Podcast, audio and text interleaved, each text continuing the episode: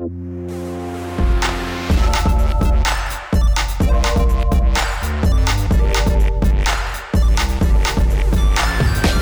Ihr hört Rush, den Gaming-Podcast von Giga Games und Detector FM. Wir nehmen Spiel ernst und sprechen heute über The Sinking City, das Spiel, das von sich äh, behauptet, äh, zum ersten Mal nicht nur H.P. Lovecraft, sondern auch seinen Rassismus irgendwie zu thematisieren. Ob das wirklich klappt, das äh, bespreche ich, Christian Eichler, jetzt mit Alex Gelsdorf und Daniel Kirschei von Giga Games. Hi. Hallo. Hi. Und wisst, was wir auch noch besprechen müssen, ist, dass ich Nee, warte mal, das sagen wir gleich. Daniel, du bist zum ersten Mal bei Rush. Schön, dass du da bist. Wie, äh, was machst du so bei Giga? Erzähl doch mal. Hi. Ähm, ja, ich bin Senior Editor bei Giga. Und jetzt seit. Klingt wichtig. Ja, das Senior macht natürlich immer alles wichtiger.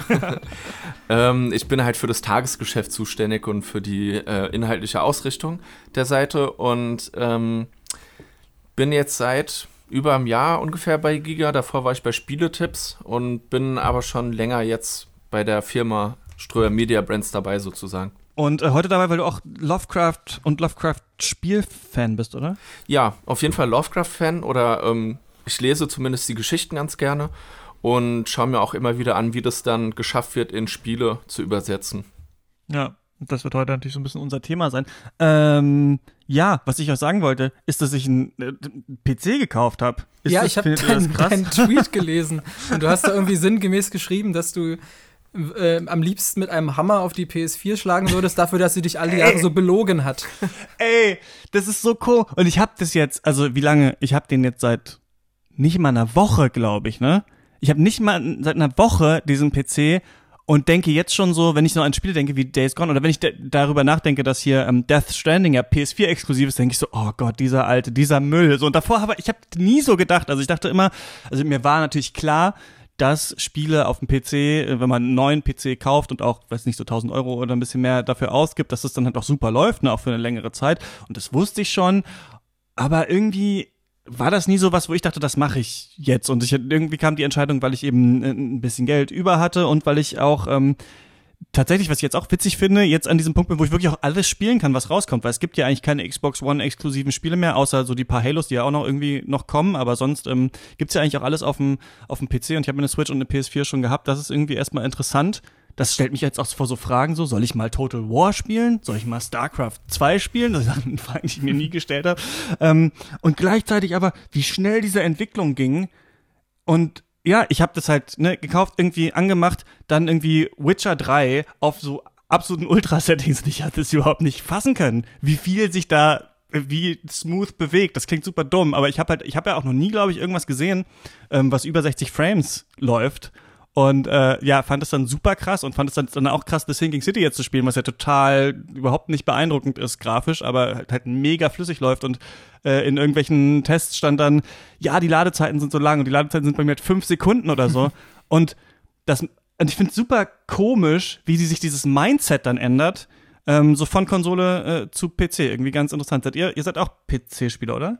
Ja, PC-Spieler und PS4-Spieler. Bei mir war das so lustigerweise eher ein bisschen umgedreht. Ich bin von Haus aus eigentlich PC-Spieler und habe dann irgendwann mir eine PS4 geholt und immer mehr angefangen, PS4 zu spielen. Aber nicht, weil es grafisch besser ist oder so. Ähm, war, glaube ich, dann auch wegen Exklusivtiteln. Ja, ja, kann ich ganz gut nachvollziehen. Also bei mir war es ja auch so, dass ich mein gefühlt mein ganzes Leben PC-Spieler war und dann hat sich jetzt eigentlich erst durch die Arbeit so ich sag nicht, nicht mal unbedingt angeboten, aber es äh, hatte sich bedingt, dass ich dann doch auch mir meine PS4 zulegen musste, weil einfach, wir bekommen ja auch ganz oft irgendwelche Testmuster oder so und die sind dann halt nur für die PS4 und irgendwie muss ich die ja spielen können, ohne mir dauernd aus der Redaktion eine Konsole auszuleihen. Und äh, ich glaube, weil ich es einfach allein, einerseits, weil ich es für die Arbeit machen muss, spiele ich halt inzwischen natürlich deutlich mehr PS4. Und es gibt aber auch Spiele, wo es sich einfach anbietet, wo ich halt gern Gerade weil ich die PS4 halt an meinen Beamer angeschlossen habe, da kann ich halt schön auf der Couch sitzen und da mit dem Gamepad in der Hand was zocken. Und es gibt halt andere Spiele, wo ich mich viel lieber irgendwie mit einer Teetasse äh, an den Schreibtisch setze und in dem Setting irgendein Spiel spiele. Also es hängt, glaube ich, ist ein bisschen auch diese Diskussion. Es gibt manche Spiele, die spielen sich besser mit dem Gamepad, andere spielen sich besser mit Maus und Tastatur. Und ungefähr da habe ich dann eben auch so für mich die Grenze, was ich lieber auf der PS4 und lieber auf dem PC spiele. Ja. ja. bei mir ist es jetzt aber absolut so First World, äh, nicht, nicht mal Problems, sondern einfach, äh, weiß ich nicht, Segen. So dass, also bei mir ist auch, ich habe den jetzt noch ganz langes HDMI-Kabel gekauft, jetzt brauche ich noch eine Verlängerung, damit irgendwie einen Controller, weil der Bluetooth nicht so weit reicht. Und dann mhm. kann ich auch mit dem PC auf dem Beamer, ich habe ja auch einen Beamer tatsächlich, äh, ähm, spielen und dann ja, es switcht sofort das Mindset, ne? Also vorher hatte man so, ah, okay, es gibt diese paar PC-Spiele, die ich nicht spielen kann und jetzt ist dieses Mindset so, ah, okay, es gibt diese paar Sachen, die ich noch auf den Konsolen dann spielen muss, weil es sie nicht ja. auf dem PC gibt zum Beispiel. Das fand ich total interessant. Gleichzeitig finde ich super interessant, dass so, dass man sofort mh, außer, also das klingt echt, also wenn, wenn du ein PS4-Spiel kaufst, ne, und auch bevor es die Differenzierung gab zwischen Pro und äh, PS4 normal und so war das ja noch mal stärker, aber du wusstest irgendwie, du kaufst ein Spiel, machst es rein und all, bei allen ist das Spiel so, ne, ja. also Bloodborne zum Beispiel, das kam ja auch noch raus, bevor es die Pro gab, so, das hat jeder genau gleich gespielt. Und wenn man PC hat auf einmal, ist es so, dass man auch bei so, ich, das ist jetzt neu, deswegen ruckelt ja auch nicht so viel, aber so, dass man sofort so denkt, ah, okay, man ist jetzt in seiner eigenen Welt. Also man, jeder ist so an einem anderen Stadium. Der, der gerade neu gekauft, der kann alles in geiler Qualität spielen, andere sind schon wieder schlechter und so, man ist schon irgendwie so weg von allen anderen. Das finde ich auch irgendwie so interessant. Und denkt sich aber auch solche Sachen wie, boah, Alter, wie scheiße, dass Bloodborne PS4 exklusiv ist, sonst könnte ich jetzt das jetzt nochmal auf dem PC in besserer Qualität spielen. Und ähm, das war für mich auch so das Erlebnis am Anfang, dass ich nochmal äh, Dark Souls 3 und Sekiro mir geholt habe und reingemacht habe und das total abgefahren fand halt, wie viel besser sich die Spiele halt auf dem PC spielen, wie viel flüssiger das ist, gerade Spiele, die auf Kämpfen ja auch ausgelegt sind. Und Alex, das wollte ich nur sagen, nicht um anzugeben, sondern was ich einfach krass fand, Weißt du, wie lange ich gebraucht habe, vom Anfang von Sekiro, bis man Gyobo, diesen ersten, diesen Samurai auf dem Pferd, äh, bis ich den besiegt habe? Ja.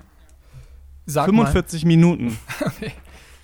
Und da habe ich am Anfang bei Sekiro, glaube ich, fünf Stunden oder so für gebraucht oder länger, weiß ich nicht. Und das fand ich krass, wie man beim zweiten Mal beim Sekiro-Spielen tatsächlich, weil das Spiel, wie ich auch finde, das Kampfsystem nicht sonderlich gut erklärt, halt viel krasser dadurch kommt. Also du mähst die Gegner wirklich nieder, wenn du weißt, wie aggressiv du das spielen musst. Das fand ich auch so total. Ja. Aber es ist ja generell so ein, so ein ja. From Software-Ding. Also es ist, glaube ich, der Klassiker, wenn die Leute zum ersten Mal dann äh, einen zweiten Anlauf von Dark Souls starten und dann plötzlich im Drittel der Spielzeit durchkommen. Also mir ging es halt so, dass ich es dann nochmal auf der Switch angefangen habe. Und ich glaube, in der Zeit, wo ich bei meinem ersten Playthrough irgendwie beim, beim Cuphead Demon oder so mich abgemüht habe, war ich dann schon in Anolondo. Also das geht dann halt ja. so schnell, weil du auch genau weißt, du musst auch nicht mehr groß rumsuchen. Du weißt genau, hier, das ist der Boss, der Boss, der Boss, da krieg ich das eine Item und weiter geht's. Du musst halt nicht mehr so, du irrst nicht mehr so sehr rum wie beim ersten Mal. Ja, ich habe äh, Dark Souls auch auf der Xbox 360 damals das erste Mal gespielt und habe da bestimmt in einen Durchlauf 80 Stunden reingesteckt und gefarmt, weil ich dachte, ich muss mich äh, immer weiter aufleveln, damit ich bestimmte Bosse pack. Und später habe ich es dann auch nochmal auf dem PC mit äh, 60 Frames dann gespielt und war da plus DLC in 25 Stunden durch auf einmal. Ja, das ist echt krass. Wobei es für mich irgendwie nochmal krass war, vor allem auch Dark Souls und Sekiro, äh, Dark Souls 3 und Sekiro so nebeneinander zu sehen. Ich habe beides so ein, zwei Stunden gespielt. Dass, ähm, ich das bei Sekiro noch mal viel krasser fand, weil ich irgendwie so, weil dieses, weil dieses Kampfsystem so anders ist. Also mhm, bei, bei ja. Dark Souls habe ich dann immer noch, dass ich dann beim irgendwie bei den die Gargoyles, Alter, die schaffe ich egal wie oft ich das spiele, so ich, ich stelle mal achtmal bei den Gargoyles oder so zum Beispiel. So, also gibt so Bosse, die auch Dark Souls ist auch so ein langsames Spiel, ne? Also es gibt ja, viel ja. so mit sich im Schild verstecken, klar kannst du auch rollen und sowas, aber bei Sekiro ist halt so ein schnelles, krass aggressives Spiel, wenn man es weiß. Man muss ja wirklich nur drauf dreschen, bis dann, bis man den Kontersound hört eigentlich. Und das erklärt einem das Spiel ja nicht. Und was ich auch super komisch finde an Sekiro, am Anfang ist ja dieser, dieser Ogre-Boss, dieser Chained Ogre, ja. ähm, der ja nur so Grab-Attacks macht. Und ich finde das super komisch, dass sie den da platziert haben. Das ist ja so der erste Boss, der dir genau nicht erklärt, ja. was du in Sekiro machen musst, sondern bei dem musst du ja die ganze Zeit dodgen, ausweichen und so, was, was du ja gerade nicht so viel machen sollst in Sekiro. Also ich finde das fast eine Verarsche, dass der da ist, weil er der eigentlich etwas Falsches fast antrainiert und danach kommt dieser Samurai und du kackst halt dauernd ab, weil du zu viel ausweichst. Also es ist fast zynisch, wie sie das platziert, platziert haben, fand ich, ja. Was ich kurz sagen wollte, das ist, glaube ich, aber auch nichts Unübliches für From Software, dass die so äh, dass die da ein bisschen so Mindgames mit dir spielen. Das ist ja in, in, mit Dark Souls genau das gleiche, wenn man den, äh, heißt der, äh, wie heißt denn der, Demo, der erste Dämon auf der Brücke, wenn man Taurus. Der Taurus, der Taurus Demon. Demon. Wenn ja. du den halt besiegst, dann denkst du, boah, jetzt habe ich hier den ersten krassen großen Gegner geschafft und du bist total erleichtert und läufst weiter im nächsten Moment. Wo ist denn das Bonfire? Und es kommt kein Bonfire. Stattdessen kommt ein Drache, der Feuer auf dich spuckt. Und das sind ja genau auch solche, solche Psychotricks, die dir, die sozusagen dich ein bisschen verarschen wollen.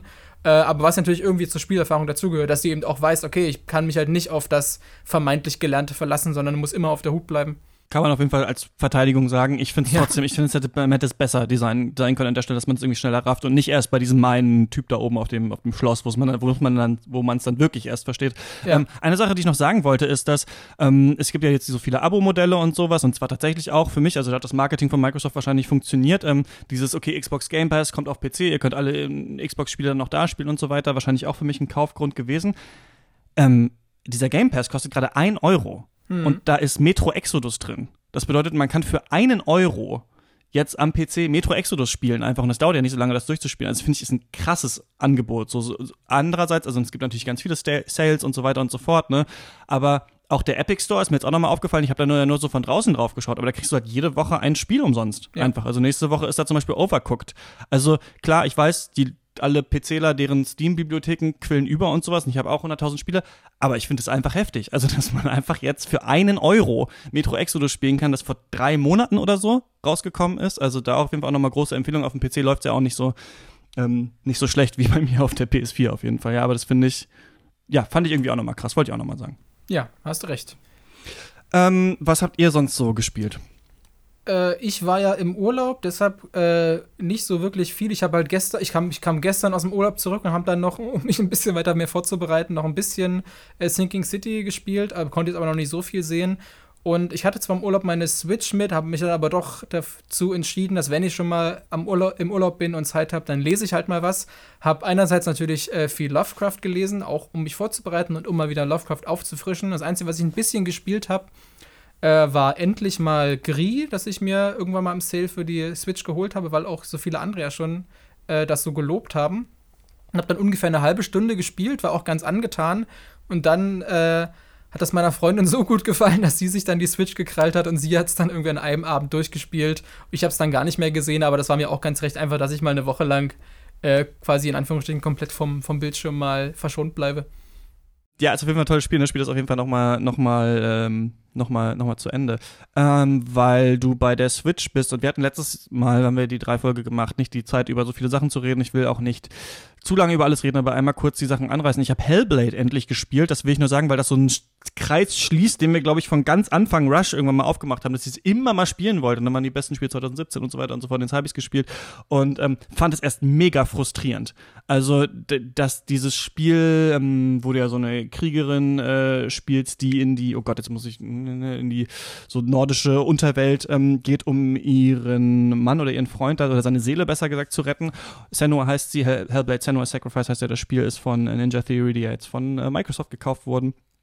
Und da musst du ja ganz viel so visuelle Rätsel lösen und sehr eintönige Kämpfe kämpfen. Und ich fand es echt krass frustrierend, das zu spielen und hatte witzigerweise oder idiotischerweise wieder völlig vergessen, dass das ja, dass es in diesem Spiel darum geht, eine Person mit Psychose zu porträtieren und äh, die Erfahrung einer Psychose nachfühlbar zu machen und fand das halt nur frustrierend. Das Witzige ist natürlich, dass man das aber, also gerade diese Frustration mit der Psychose, so kann man das eben auch lesen, ne? dass man immer wieder dazu gezwungen ist, Muster zu erkennen, immer wieder die gleichen Handlungen durchzuführen, immer denkt, etwas redet mit einem. Das, die, in diesem Spiel sind ja ganz viele Stimmen, die so in deinem Kopf hin und her schwirren, die mega nerven. Und es nervt natürlich auch, die ähm, Person mit der Psychose, aber gleichzeitig sind diese Stimmen auch hilfreich und so. Also als ich quasi das Spiel gespielt habe, mir dann die Doku angeschaut habe und noch ein bisschen dazu durchgelesen habe, habe ich besser verstanden, worum es geht. Ich finde es trotzdem, glaube ich, nicht so sinnführend, das so eintönig äh, zu designen, aber ähm, ich habe da so ein bisschen auf jeden Fall ähm, was gelernt und fand das dann witzig, so dass ich erst dachte, was ist das eigentlich, was soll das eigentlich? Und dann am Ende, aha, stimmt ja, hattest du scheinbar wieder vergessen.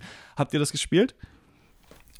Ich habe es noch nicht gespielt. Bei mir steht es auch auf der Liste von den Spielen, die ich unbedingt nochmal spielen muss. Ja. Man hat nie so richtig Bock darauf, finde ich. Das, ja. ist, das, war aber so lange auf dem Pile of Shame bei mir. Ähm, ja.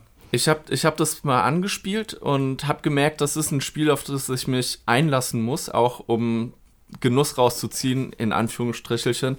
Und deswegen habe ich das dann äh, so für einen, für einen besonderen Moment aufgehoben und der ist bislang anscheinend noch nicht gekommen. Ja, mir geht's ganz ähnlich. Also es liegt auch nach wie vor auf dem Pile of Shame. Äh, die PC-Version äh, habe ich, äh, die, also ich habe damals schon zum Release mir dann äh, eine PC-Version gesichert. Aber übrigens als, als Hinweis, wenn man es gerade eben spielen will, es ist, glaube ich, aktuell im monatlichen Humble Bundle drin. Also dann kostet es auch nur 12 Euro. Man kriegt noch ein paar andere Spiele dazu. Ja. Ähm, aber ja, der Zeitpunkt ist bei mir auch noch nicht gekommen, dass ich mir dafür die Zeit äh, nehmen konnte. Ja, ist dafür leider auch, finde ich, ein bisschen lang. Also, ich glaube, sieben bis zehn Stunden oder sowas. Ich glaube, das wäre echt ein knaller Vier-Stunden-Spiel oder so, oder so gewesen. Gerade wenn man natürlich Gaming-Journalist ist und eh nicht so viel, so viel Zeit hat, immer so viele unterschiedliche Sachen auch spielen möchte. Aber ähm, ja, ist auf jeden Fall interessante, interessante Erfahrung irgendwie. Ähm, ganz kurz, nur dass ich die Sachen erwähnt habe, das trippte schon an Metroidvanias. Ich habe ja gesagt, meine Metroidvania-Lust ist, glaube ich, bald dann vorbei. Die hier Dingsbums, Hollow Knight spiele ich noch. Aber ähm, Alex, du hast ja Gato Roboto äh, mal, na, mal die Demo davon gespielt und das so angepriesen. Das hast ich du aber nicht bisher auch, geschafft. Ich, ich habe es inzwischen auch durchgespielt. Ich habe sogar einen Test Okay. geschrieben, ja. Ach, Ähm, habe ich gar nicht mitbekommen. Wie fandst du das? Das ist ähm, ja ein Catroidvania oder Catroid-Spiel, wird Genau. äh, ist auch genannt. Man spielt eine kleine Katze in einem äh, Mech-Anzug, die in einer schwarz-weißen 2D-Umgebung, ja, ein bisschen Metroid spielt eigentlich, ja. Genau, und das ist, ich war, das, das Grundkonzept fand ich vielversprechender als dann das Endergebnis. Ich hatte immer noch Spaß damit. Äh, es war dann allerdings, man merkt halt sehr schnell, okay, es ist halt wirklich mehr oder weniger eins zu eins so eine Metroid-Hommage, äh, was ja auch, was ja auch vollkommen in Ordnung ist. Das hat ja, das ganze Spiel hat ja so, ein- so ein Augenzwinkern. Das will ja nicht das Rad neu erfinden, sondern einfach sagen, hey, wir spielen noch mal das Original Super Metroid, aber was wäre, wenn du eine Katze wärst und wir bauen ein paar Gags ein.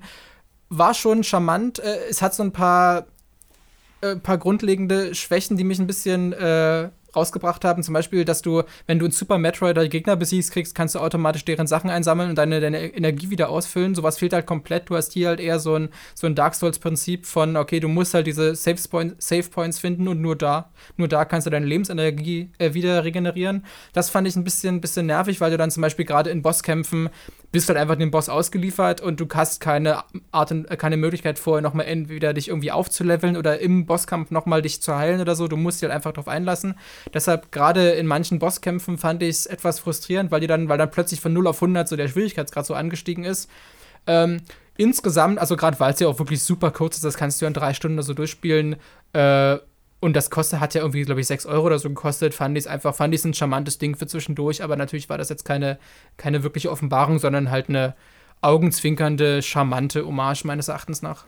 Ja, da- das ist es auch. Die Volvo Digital ist einfach verdammt gut, diese Sachen halt krass zu vermarkten. So, ne, Ja. Sonst wäre das echt untergegangen, irgendwo hinten runtergefallen, aber weil, weil es von Devolver kommt, haben wir das jetzt alle gespielt. Muss nicht unbedingt sein, ist aber in Ordnung. Äh, zwei andere Metroidvania jetzt einmal sind Time Spinner ist auf die Switch gekommen, das ist so ein bisschen wie Symphony of the Night. Ähm, äh, ist in Ordnung, kann man spielen, ist aber so ein bisschen auch, fand ich ein bisschen belanglos, ein bisschen das gleiche, irgendwie einfach nicht so interessant. Und dann ist ja jetzt tatsächlich Bloodstained rausgekommen, wo ich witzigerweise jetzt den Vergleich hatte. Also ich hatte, hab's äh, auf der Switch gespielt, die Switch-Version soll ja ganz schlimm sein. Das ist, ähm, um das kurz zu sagen, von Koji Igarashi, der für die ganzen alten geilen Castlevanias ähm, zuständig war. So das Spiel, was er gekickstartet hat, wir machen jetzt noch mal ein Castlevania. Konami äh, interessiert sich an Scheiß für seine eigenen Lizenzen. Und ähm, das ist ewig, war ewig in der Entwicklung und ist so ein bisschen der Partner von Mighty Number 9, wo die Mega Man-Entwickler noch mal gesagt haben, wir machen es noch mal. Das war ja nicht so dolle. Und ähm, Bloodstained bisher finde ich es okay. Ich finde es eines der hässlichsten Spiele, die ich seit langem gesehen habe. Dieser Grafikstil und auch diese, dieses langsame Bewegen durch diese Welt äh, kriegt mich gar nicht tatsächlich. Und damit schließt sich ein weiterer Kreis, denn ich hatte das 2018, haben wir eine Ausblicksfolge aufs Jahr gemacht. Da sollten diese beiden Spiele erscheinen. Einmal ähm, Bloodstained und Mega Man 9. Und ich hatte für beide nicht so hohe Hoffnungen. Sie haben sich auch beide nicht, äh, nicht eingelöst. Aber naja, ähm, Metroidvania reicht jetzt erstmal für mich. Eine Sache, eine Sache haben wir noch auf der Liste. Daniel, du hast es auch gespielt und das ist ähm, Cadence of Hyrule. Ja. Sag doch mal, was das ist.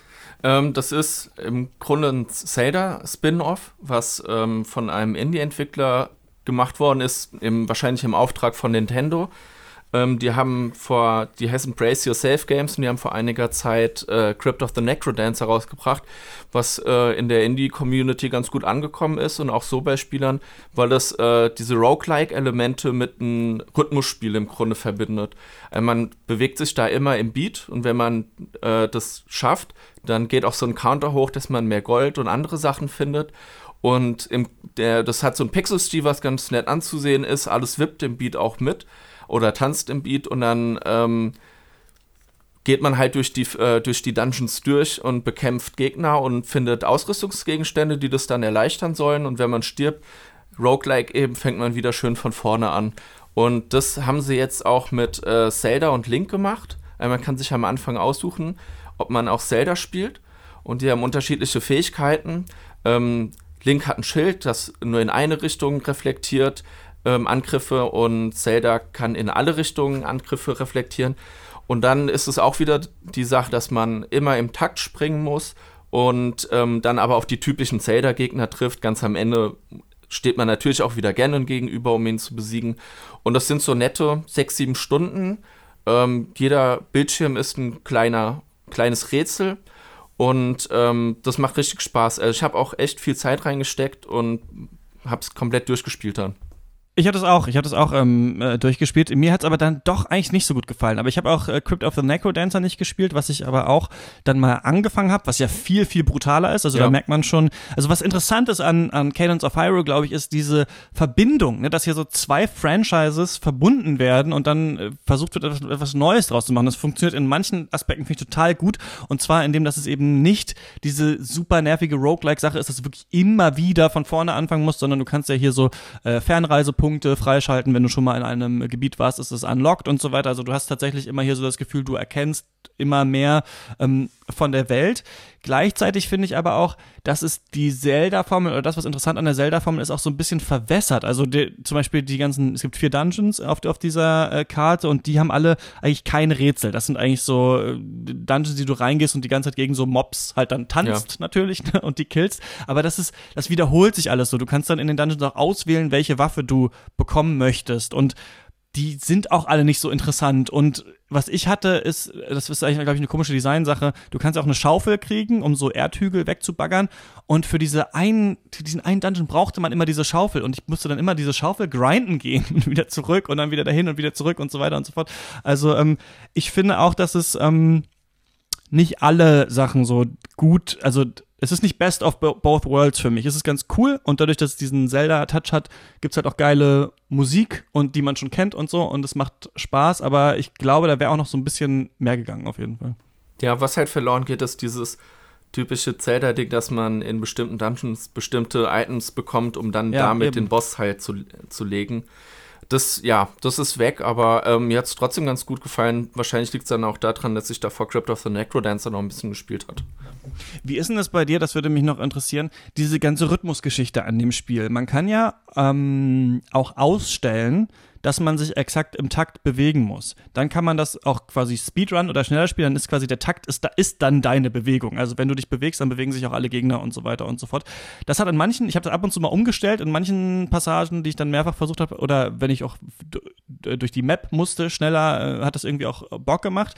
Ich fand ähm, dieses, wenn man es im richtigen Modus in Anführungsstrichen spielt, also der, der wirklich auf Rhythmusgefühl ankommt, ein bisschen seltsam auch zu spielen über so lange Zeit, weil man ja immer so auf der Eins sich bewegt. Ne? Also es ist mhm. ja wirklich immer so, so eins, in, in, ins, egal wie das Lied ist. Und manchmal hatte ich das Gefühl, ich will irgendwie mehr im Rhythmus des Liedes irgendwas machen. Und ich glaube, hier wäre theoretisch auch noch eine Möglichkeit. Also, dass man tatsächlich, weiß ich nicht, auch mal einen Dreivierteltakt hat oder irgendwas anderes, um einen da so ein bisschen auch zu fordern oder sowas. Ich hatte manchmal das Gefühl, die Melodie will mit mir weg im Kopf, aber ich muss mich strikt an diese Eins, wie so Deutsche, ich glaube, Deutsche klatschen immer auf der Eins, oder? Wenn so Fernsehsendungen.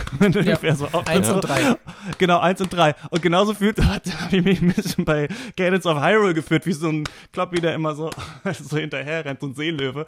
Ähm, ich, da ginge, glaube ich, auch noch mehr, aber das wäre auch das Einzige, was ich noch dazu zu sagen habe. Ich weiß nicht, wie das dir, kommst du da gut rein, Daniel, in solche, in dieses, in dieses ganze Ding? Also am Anfang hatte ich natürlich auch meine Probleme, aber ähm, ich, ich komme da ganz gut rein. Ich komme auch irgendwann in so ein, ich, ist kein richtiger Trance-Zustand, aber so dieses, dass man halt anfängt, das automatisch zu drücken im Takt, sich gar keine Gedanken mehr drüber macht und ähm, dann habe ich mich eher auf die Gegner konzentriert, weil die ja auch im Beat sich mitbewegen und ich denen dann ausweichen muss und es dann so ein kleines Taktieren um die Gegner herum immer ist. Und äh, da habe ich das dann gar nicht so registriert, wie du das anscheinend registriert hast. Aber das ist vielleicht noch ein Punkt, den du auch noch sagen musst. Das ist eigentlich das Geile daran, wenn du das im normalen Modus spielst, dann ist es eigentlich wie ein rundenbasiertes Taktikspiel, ja. das dir aber die Runden im Takt aufdrückt. Also ist so ein bisschen wie bei ähm, äh, manchen Final Fantasy Spielen. Manche sind ja so, dass es, äh, dass man immer äh, ewig lang überlegen kann, bis man seinen Angriff macht. Manche sind ja, ja so, dass du auch gezwungen bist, halt schnell zu reagieren. Und das finde ich eigentlich ganz geil. Diese Mischung aus Rundenbasiertheit, aber auch dieses Gefühl, okay, du musst es aber auch jetzt schaffen. Also wenn, wenn du, wenn ich nicht jetzt gleich wegspringe, dann ist der auch da und ja. haut mich so. Das ist eigentlich so das Coolste. Und wenn du dann tatsächlich so richtig drin bist im Flow, dann macht das mega Bock und du dann noch das Lied erkennst, ne, dann kommt irgendwie das Gerudo-Theme oder sowas. Das sind dann die geilsten Momente, stimmt. Also kann man sich auf jeden Fall reinziehen. Ist ein bisschen, in Anführungsstrichen, ein bisschen teuer. 25 Euro kostet das, glaube ich, gerade. Ähm, ja, wenn man auf den Sale wartet, ist es besser, aber kann man sich auf jeden Fall geben.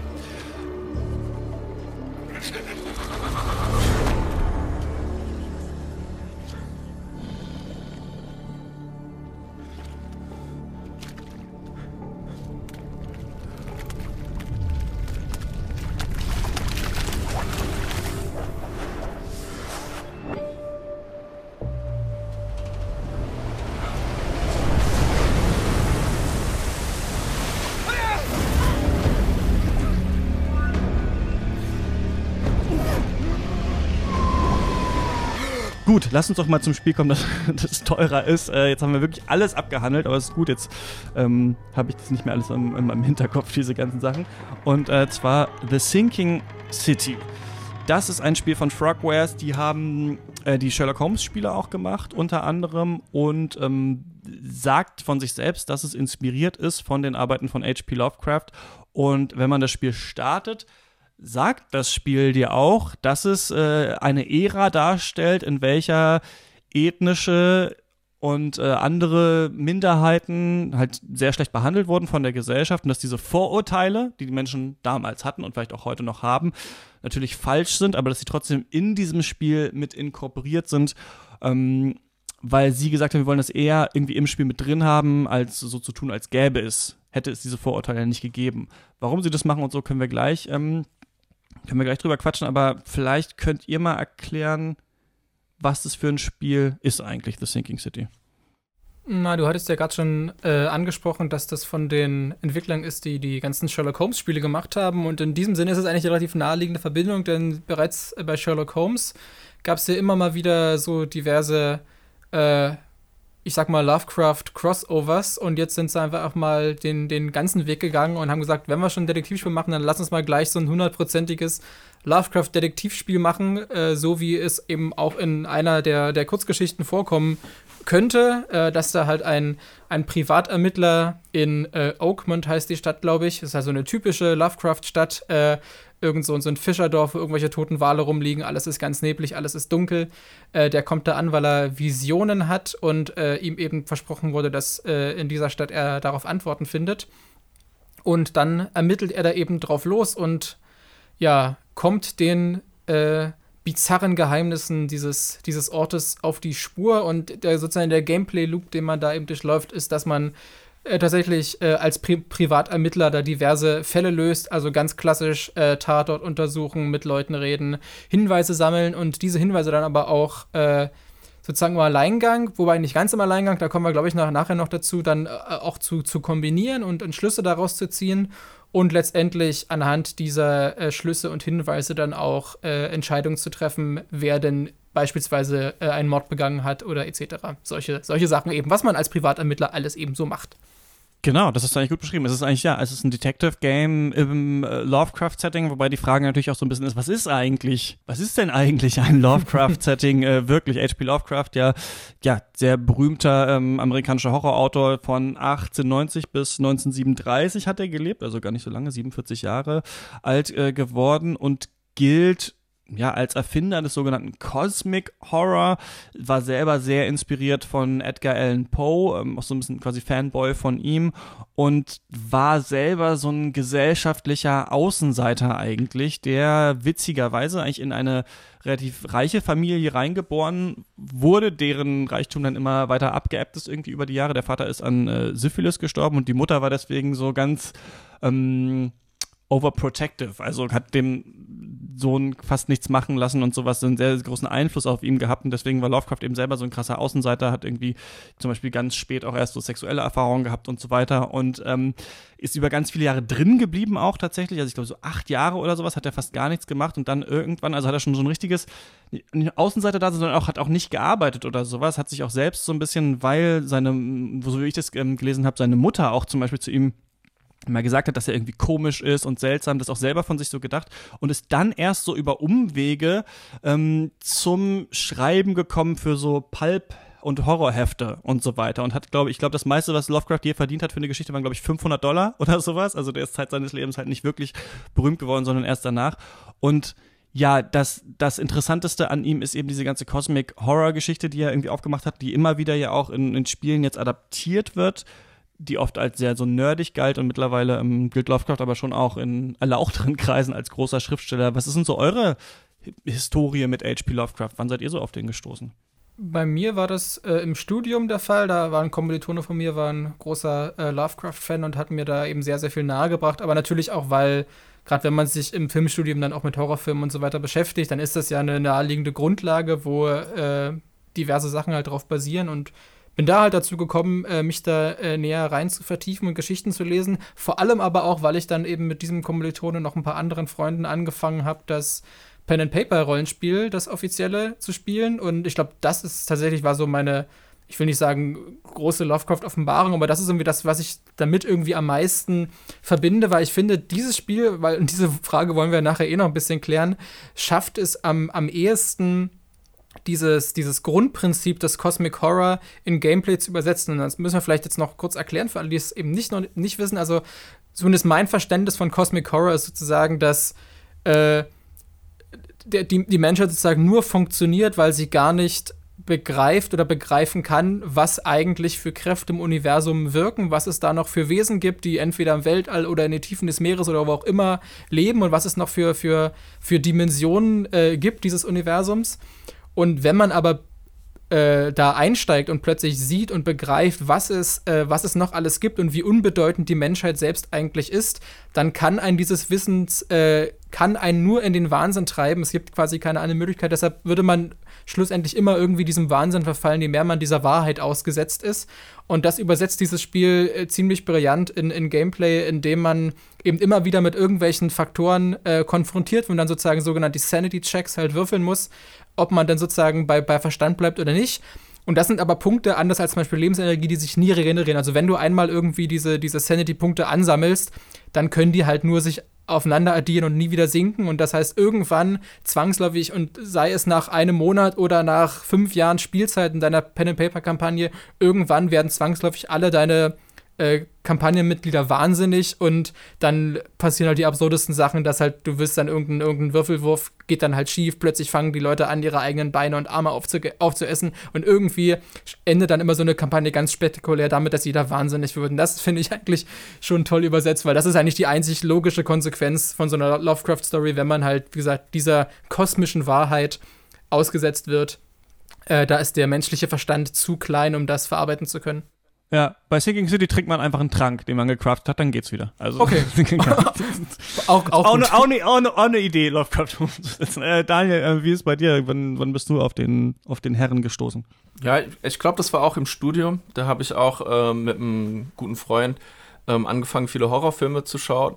Und ähm, da gab es dann beispielsweise auch von John Carpenter In the Mouth of Madness, was auch in diese ähm, Lovecraft-Richtung geht. Und dann habe ich mich auch angefangen, so für die äh, Texte zu interessieren von ihm und ähm, habe dann das angefangen zu lesen. Ich glaube, am Anfang habe ich das auch mehr als in Anführungsstrichelchen normale ähm, Horrorliteratur gesehen und irgendwann später erst ähm, ist mir ist so dieses Bewusstsein, was der kosmische Horror eigentlich ist, dabei entstanden, weil die Geschichten an sich sind ja sind ja eigentlich nett und schnell gelesen, weil die meistens auch kürzer sind und meistens auch mit so einer mit so einer merkwürdigen Auflösung enden. Und ähm, wenn man dann aber anfängt, diese ganzen Geschichten, die man gelesen hat, zu verbinden und da zu begreifen, welche Entitäten alle in, in dieser obskuren, in diesem obskuren Universum, was H.P. Lovecraft da schafft, existieren, ähm, mit diesen Büchern, die dann den Einblick in diese Entitäten oder in die anderen Universen schaffen. Und da wird einem dann so richtig der kosmische Horror so bewusst. Und das fand ich eigentlich auch ganz schön. Was, ähm, soweit bin ich da nie gekommen. Also ich habe mehrere Kurzgeschichten äh, gelesen von Lovecraft, mich auch äh, informiert, aber was ist da noch, und ich kenne natürlich auch viele Namen, die es da gibt und so Motive und so weiter, aber was würdest du sagen, war da nochmal so ein extra Erkenntnisgewinn der Verbindung dieser verschiedenen Geschichten? Also bei mir war das, ähm, dass in, in die, fast jeder Geschichte oder in jeder zweiten Geschichte kommt dann irgendwie Schub-Nigurat vor und dir werden irgendwelche anderen äh, Namen von irgendwelchen Göttern an den Kopf geworfen, wenn es Götter sind oder Entitäten.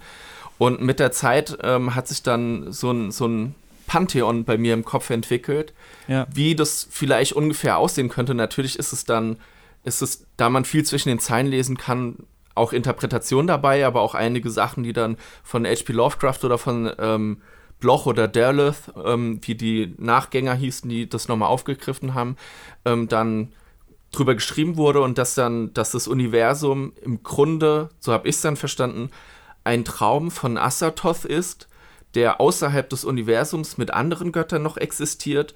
Und in, in diesem Traum sind die, leben diese Menschen.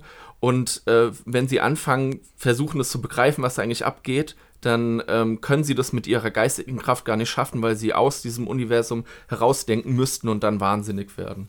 Das ist so auch Interpretation natürlich von mir dabei.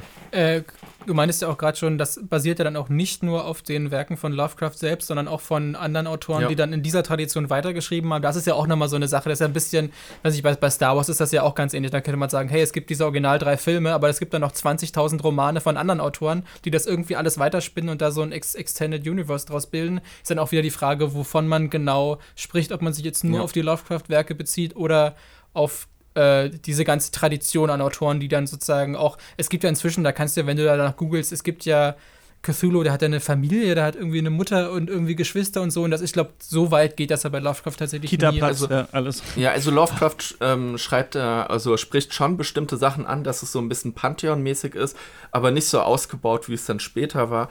Das ähm, haben aber lustigerweise die, die, auch die Schriftsteller, die das Thema aufgegriffen haben, waren sehr oft enge Freunde am Anfang noch von mhm. Lovecraft, die mit, zu, äh, mit zusammen mit ihm dann darüber auch äh, Briefe geschrieben haben und sich ausgetauscht haben.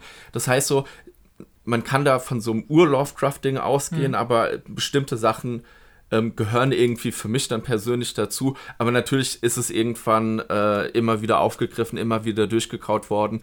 Und ähm, wenn man über Lovecraft redet, muss man sich dann halt schon bewusst sein, was am Anfang stand. Ja.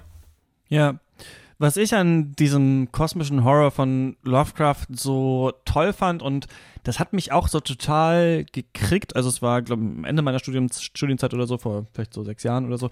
Ähm, oh nee, da war ich sogar noch mittendrin, ja, auch wie er auch noch im Studium. Ähm, da habe ich irgendwo mal in so einer Berliner ähm, Buchhandlung für einen Euro so ein Lovecraft-Buch rumliegen sehen, dachte so, ach, hier, stimmt, wolltest du ja immer mal lesen, habe dann so äh, reingelesen.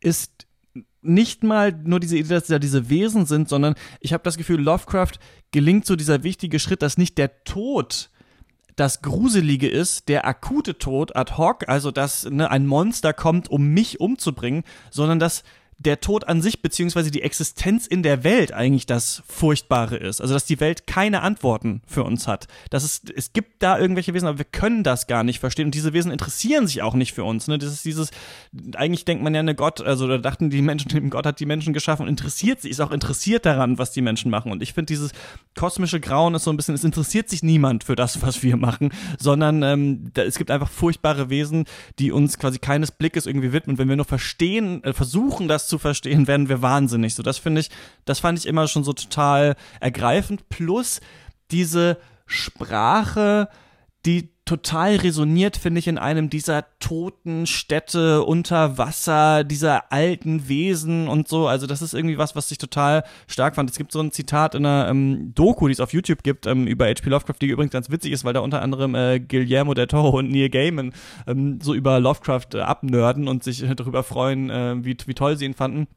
Er sagt, äh, Lovecraft hat selber mal geschrieben, ähm, ich habe es jetzt nur auf Englisch, aber when I was six or seven, I used to be tormented constantly with a pe peculiar type of recurring nightmare in which a monstrous race of entities called by me the Night Gons used to snatch me up by the stomach und jetzt ist and carry me off through infinite leagues of black air over the towers of dead and horrible cities. Und ich hatte witzigerweise oder gut, also auch so seltsame Träume, dass ich von so Wesen äh, entführt wär, werde als Kind tatsächlich, also die mich so wegtragen über die Stadt. Deswegen, als ich das irgendwie gestern mir diese Doku angeguckt habe, dachte ich so, oh, okay, krass, die gleichen, gleichen seltsamen äh, Kindheitsträume gehabt. Und ich finde das immer so stark bei Lovecraft. Und ich glaube, ähm, ohne das explizit zu wissen, fand ich das auch bei Dark Souls immer schon so geil. Diese alten Zivilisationen, mhm. die irgendwo unter dem Meeresgrund sind, diese Hallen, dieses Gefühl, man versteht, früher haben hier riesengroße Gottheiten miteinander gekämpft und jetzt ist, liegt eben alles noch so in Ruinen irgendwie. Das fand ich immer so total stark und deswegen würde ich sagen, sind, sind ja nicht nur, also die Frage ist quasi, und das würde ich eher verneinen, dass jetzt gerade viele Spiele rauskommen, die äh, und zum ersten Mal so richtig auf Lovecraft bezogen sind, sondern unsere ganze Horror-Pop-Kultur ist natürlich voll davon und Dark Souls oder die, die Souls-Reihe ist ja auch ein bisschen Horror auf eine Art oder Spiele wie auch Ridley Scott's Alien zum Beispiel, ne, der Film und, und auch ähm, The Thing von John Carpenter und so, das ist ja auch alles Lovecraft. Also das heißt, auch Spiele, die auf diesen Sachen basieren, basieren im Umkehrschluss dann oder über eine Ecke mehr dann auch oft wieder auf Lovecraft. Deswegen ist Lovecraft, glaube ich, nicht so richtig, man kann ihm, glaube ich, nicht so richtig aus dem Weg gehen, auch wenn man solche Spiele jetzt zum Beispiel meiden würde, die, wo explizit Lovecraft draufsteht. Ja. Ein ganz spannendes Zitat von dem Kommiliton, den ich vorhin erwähnt habe, der mir das alles nahegebracht hat. Äh, schöne Grüße an Raphael an dieser Stelle, falls er zuhört, äh, war irgendwie, was nach wie vor bei mir so resoniert, ist, dass er meinte, eigentlich sämtlicher Horror so nach 1930 ist eigentlich nur destillierter Lovecraft und Lovecraft selbst ist so halt Horror in Reinform und alles andere sind halt nur sozusagen Variationen davon oder ähm, quasi, ja, Bruchstücke eben davon, von, von bestimmten Elementen daraus. Das ist ja auch genau das, was wir jetzt bei, bei den Spielen äh, merken, dass dieses ganze Ding von, okay, in jedem zweiten Horrorspiel sind jetzt irgendwie Tentakel drin und irgendwelche düsteren Städte und Fischwesen und so, weil das halt ein sehr naheliegendes Element ist, was man sich relativ unkompliziert zu eigen machen kann und visuell umsetzen kann. Äh, aber diese, dieses Cosmic Horror in Reihenform würde mir jetzt, abgesehen von dem Pen-and-Paper-Spiel, eigentlich kein Spiel einfallen, was das so, so treffend und irgendwie so Nein, und nicht unbedingt greifbar, weil das genau der Gag ist ja, dass es halt nicht greifbar ist, aber sozusagen so zentral in den Mittelpunkt zu stellen. Bevor wir dazu weitergehen, ganz kurz, lass mich noch kurz einführen, dass ich ähm, erst aber nachdem wir jetzt reden, nämlich nachher, wir hatten sehr äh, knappen Zeitplan jetzt für diese Folge, ähm, ich, äh, warte mal, wie heißt er? Ich ähm, werde gleich noch mit Marco Frenschkowski sprechen. Der ist ähm, einerseits Religionswissenschaftler, andererseits aber auch somit der größte Lovecraft-Experte in Deutschland. Und ähm, wir können jetzt nicht richtig kommentieren, was er mir gesagt hat, weil das Interview noch nicht stattgefunden hat, aber wir können mal reinhören, was er mir auch noch so ein bisschen, ähm, neben dem, was wir jetzt schon so ein bisschen erzählt haben, zu Cosmic Horror und Lovecraft erzählt hat.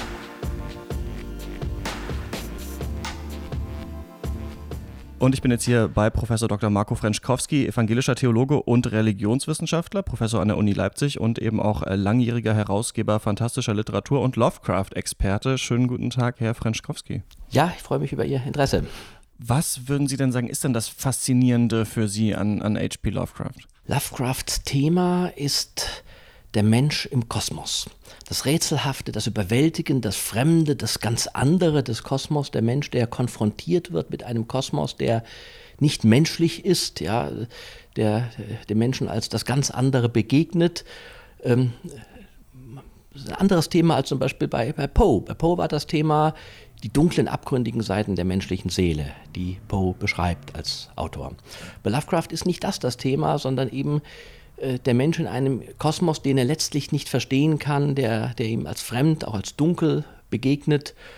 Und das wird eben in ein ganz realistisches, regionales Ambiente in Neuengland übertragen, wie diese fremde Welt in eine heimelige Welt Neuenglands einbricht. Das ist sein Thema.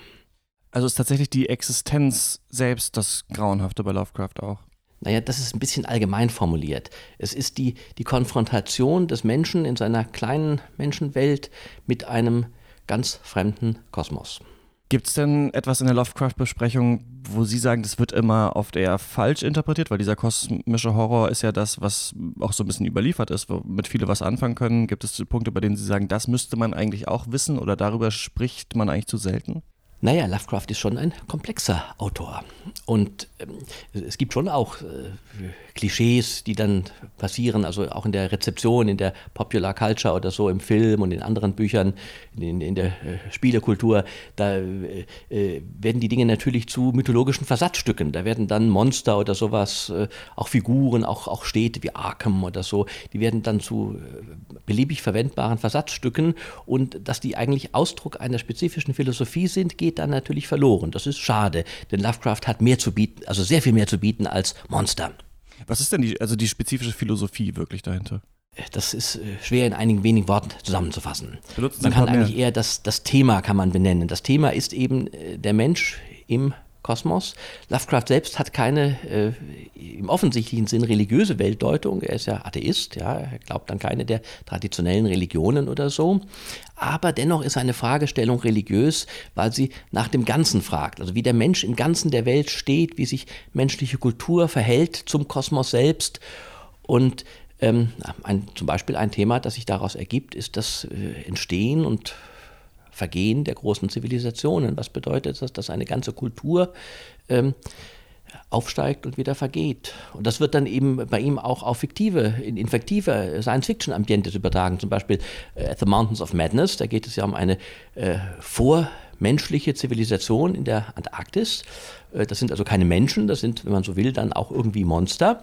Aber äh, deren ganze, die Geschichte dieser Kultur, die äh, wird eben im Grunde genommen in dieser Geschichte visionär eingefangen. Lovecraft sagt aber auch was über Wissenschaft, oder? Sind ja selber auch ähm, Wissenschaftler und oft ist es ja so, dass sich die äh, wissenschaftlichen Charaktere dann dieser kosmischen Welt irgendwie annähern können, anfangen, es verstehen zu wollen und dann auf einmal wahnsinnig werden. Ist Lovecraft damit vielleicht auch eher so ein Konservativer, der sagt, die Wissenschaft kann eigentlich nicht wirklich alles wissen letzten Endes? Ähm, Lovecraft war hohem Maße interessiert an den sich entwickelnden Naturwissenschaften, also Dinge wie zum Beispiel Einstein, das war nur gerade seine Zeit. Lovecraft ist 1937 gestorben, das hat er als junger Mann also alles miterlebt. Ähm, das hat ihn ausgesprochen interessiert. Auch in zum Beispiel Mountains of Madness gibt es ja lange paläontologische Passagen, Beschreibungen äh, von Lebensformen, die sind ganz präzise. Lovecraft legt großen Wert darauf, dass äh, seine äh, Texte nichts Vages, nichts Andeutendes nur haben, sondern also die Beschreibungen zum Beispiel dieser Lebensformen sind geradezu anatomisch. Und das erstaunt so ein bisschen, ähm, aber äh, es gehört zu seiner Ästhetik. In The Mountains of Madness ist es ja auch so, dass es da diese alte Zivilisation gibt, die dann ja. so eine eigene Rasse in Anführungsstrichen an Sklaven hat, die sich dann auch gegen sie auflehnen und so weiter. Und es wird einerseits, so wie ich das gehört habe, gilt The Mountains of Madness als eine der Geschichten, bei der Lovecraft anfängt, Verständnis zu haben für diese kosmischen Wesen oder die kosmischen Wesen stärker charakterisiert werden, als es normalerweise in anderen Geschichten der Fall ist, wo man sich oft nur so an die Schwelle begibt und gerade wenn man sie schemenhaft erkennt, wird dann der Protagonist schon wahnsinnig oder so? Naja, wahnsinnig eigentlich nicht. Gibt, am okay. Schluss gibt es da, dass, dass, die Grenzen des menschlichen Verstehens können übersteigt werden. Er wird wahnsinnig, klingt auch so ein bisschen klischeehaft. Das passt nicht ganz. Also die Menschen, es gibt einen Punkt, wo die Menschen merken, sie können nicht mehr verstehen, was da eigentlich passiert. Mhm. Es übersteigt die Kategorien, in denen wir denken. Also Wahnsinn vielleicht das falsche Wort. Ich mhm. habe aber auch die Interpretation gelesen, dass Lovecraft in dieser Geschichte quasi so ein bisschen Sympathie entwickelt für eine Schicht, die ähm, Sklaven hält, eben. Ja, das Und kann man sagen, ja, ja. Also Lovecraft war natürlich politisch den größeren Teil seines Lebens konservativ. Er wurde im Laufe der Jahre immer liberaler, aber er kommt aus einem ganz konservativ neuenglischen Ambiente, ist 1890 in Providence, Rhode Island geboren und er war in seinen jungen Jahren auch Rassist, das muss man klar sagen. Ja, da kann man auch nicht beschönigen. Ähm, man kann auch nicht einfach sagen, das war seine Zeit. Man kann sagen, als kluger Mensch hätte er das auch ein bisschen durchschauen müssen, wie das ist. Aber äh, natürlich finden sich solche Motive in seinen Erzählungen auch. Und die muss man heute eben in ihrem Kontext wahrnehmen und äh, die sind Teil seines Erzählwerkes, ähm, dass er kulturkonservativ ist. Also äh, er ist traurig darüber, dass die alte angloamerikanische, aus Großbritannien stammende Kultur vergeht. Und das, die, diese, diese Trauer über diese vergehende angloeuropäische Kultur, die äh, ist in seinen Geschichten schon auch spürbar. Mich interessiert ein bisschen diese Angst vor dem Fremden, also auch, und auch der kosmische Horror, aber auch diese Angst vor dem Fremden, das irgendwo lauert. Lässt sich das bei Lovecraft nur durch diese rassistischen Wurzeln eigentlich zusammendenken oder kann man das entfernt voneinander denken und wie geht man dann heutzutage damit um? Also können wir sagen, ja, Lovecraft war zwar Rassist, aber natürlich sind seine Geschichten trotzdem toll. Das ist in seinen Geschichten nur ein ganz gelegentlich mal auftauchendes Motiv. Übrigens ist natürlich hinter dieser Irritation über das Fremde immer dann auch die Faszination spürbar. Also auch als Person, äh, Lovecraft war mit einer äh, jüdischen Frau verheiratet, er hatte äh, schwarze Freunde, er hatte jüdische Freunde, insofern ist sein Rassismus, sein Rassismus ist im Grunde genommen eine ästhetische Kategorie. Ihn hat das gestört, dass in seinem geliebten Providence nur plötzlich jede Menge Italiener und Syrer und, und solche Menschen wohnen, das, das war für ihn, das, das, das hat die Einheit der Kultur zerstört. Das hat hat ihn irritiert. Aber in seinen Geschichten wird das im Grunde genommen zu einer Metapher für die Begegnung mit dem Fremden, die eben dann immer auch faszinierend ist. Kann denn, oder und das wird ja jetzt auch, ich habe diese leider nicht gelesen, aber ich habe mittlerweile gemerkt, dass es verschiedene Adaptionen gibt, die auch auf diesen Rassismus anspielen. Also die zum Beispiel, ich glaube, The Terror at Red, Red Hook nochmal aus einer schwarzen Perspektive zum Beispiel darstellen. Also was würden Sie sagen, diese rassistischen Untertöne, sind die, welche Schwierigkeiten bieten die vielleicht Lovecraft heutzutage zu adaptieren? Naja, wenn man über die Geschichte nichts weiß und Red Hook spielt eben im New York der 1920er Jahre, äh, wenn man dieses regionale Ambiente und zeitliche Ambiente nicht kennt, nicht versteht, dann versteht man auch diese Geschichte nicht. Äh, also man, man muss, es ist schon, der ist schon auch ein historischer Abstand da. Nicht? Das ist bei älteren Autoren spürt man das stärker, aber bei Lovecraft muss man das auch schon wissen.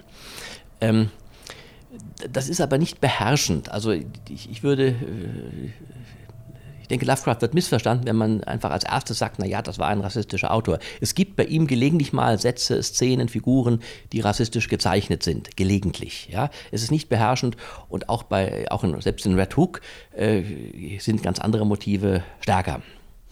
Ist denn Lovecraft überhaupt in visuellen Medien aus Ihrer Sicht adaptierbar? Denn wir haben im Podcast, äh, werfen wir so ein bisschen die Frage auf, ob das überhaupt geht, weil es ganz oft ja um Dinge geht, die auch nur vage beschrieben werden, die so die Grenzen des Wahrnehmbaren überhaupt beschreiben. Und wenn man dann eben einen äh, Film macht, in dem Cthulhu auf einmal auftaucht oder sowas, dann ist, hat man ja eigentlich schon diese ganze Prämisse über den Haufen geworfen, dass es eben nicht ganz erkennbar ist, das Böse. Kennen Sie gute? Naja, Monster haben die Eigenschaft, im Film irgendwann auch lächerlich zu werden, vor allem wenn man sie gleich in den ersten drei Minuten sieht. Ja, also äh, ich habe schon wirklich viele, viele Horrorfilme gesehen und auch viele schlechte Horrorfilme und auch manche Lovecraft-Adaptionen. Richtig, richtig gut fand ich keine. Das muss ich also mal sagen. Ja, also äh, das ist, liegt natürlich daran, dass das schwierig ist und äh, auch es keine Handlungsmuster gibt, die sich leicht in einen Film umsetzen lassen. Und in der Tat diese eigentümliche Mischung von Präzision und Andeutung also das Unheimliche selbst wird zwar präzise beschrieben, es deutet aber zugleich etwas Größeres an, was man nicht beschreiben kann, was die Grenzen der Sprache sprengt. Das ist natürlich im Film nur ganz mühsam einzufangen. Ein Beispiel wäre The Color Out of Space. Das ist eine Geschichte über einen äh, Meteoritenfall in einem kleinen Dorf in Neuengland. Und dieser Meteorit hat eine Farbe, die es auf der Welt nicht gibt. Wie wollen Sie das in einem Film umsetzen? Ja, wie wollen Sie das machen? Das geht nicht. Ja, äh, man kann natürlich irgendwas sich was glitzerndes ausdenken, aber das ist nicht das. Ja, eine Farbe, die und die diese die, die, die völlige Fremdartigkeit dieser Begegnung dann äh, damit symbolisiert und dann kommt hinzu, diese diese Farbe hat dann etwas vampirisches. Sie verschlingt die erste Vegetation und dann eben auch Menschen. Eine letzte Frage hätte ich noch, ähm, weil ich das äh, vorhin im Podcast äh, dann falsch gesagt habe, Sie mir das aber im Vorgespräch gesagt haben. Lovecraft hat nicht über Jahre lang ein komplettes Einsiedler-Dasein geführt. Das ist so eine Legende. Äh, Lovecraft hatte als junger Mann mal so eine sehr depressive Phase, wo er sehr zurückgezogen gelebt hat, so zwischen 20 und 25, aber er ist dann auch aufgetaut. Er hatte sehr viele Briefkontakte mit sehr vielen Menschen, darum ist er eben auch so sehr gut erforscht. Wir wissen praktisch über jeden Tag, was er im Leben gemacht hat. Und er hatte eine Fülle von Sozialkontakten. Er war keineswegs ein Einsiedler. Er hat Leute besucht, er hat Leute gerne besucht. Er hat in Providence, wo er meistens gelebt hat, ein persönliches Umfeld. Er hat mit zwei alten Tanten zusammengelebt. Er hatte auch Familie. Er war mal für zwei Jahre verheiratet. Also ein Einsiedler war Lovecraft ganz und gar nicht. Sagt Professor Dr. Marco Frenschkowski, evangelischer Theologe und Religionswissenschaftler. Vielen Dank. Ich bedanke mich für das Interesse.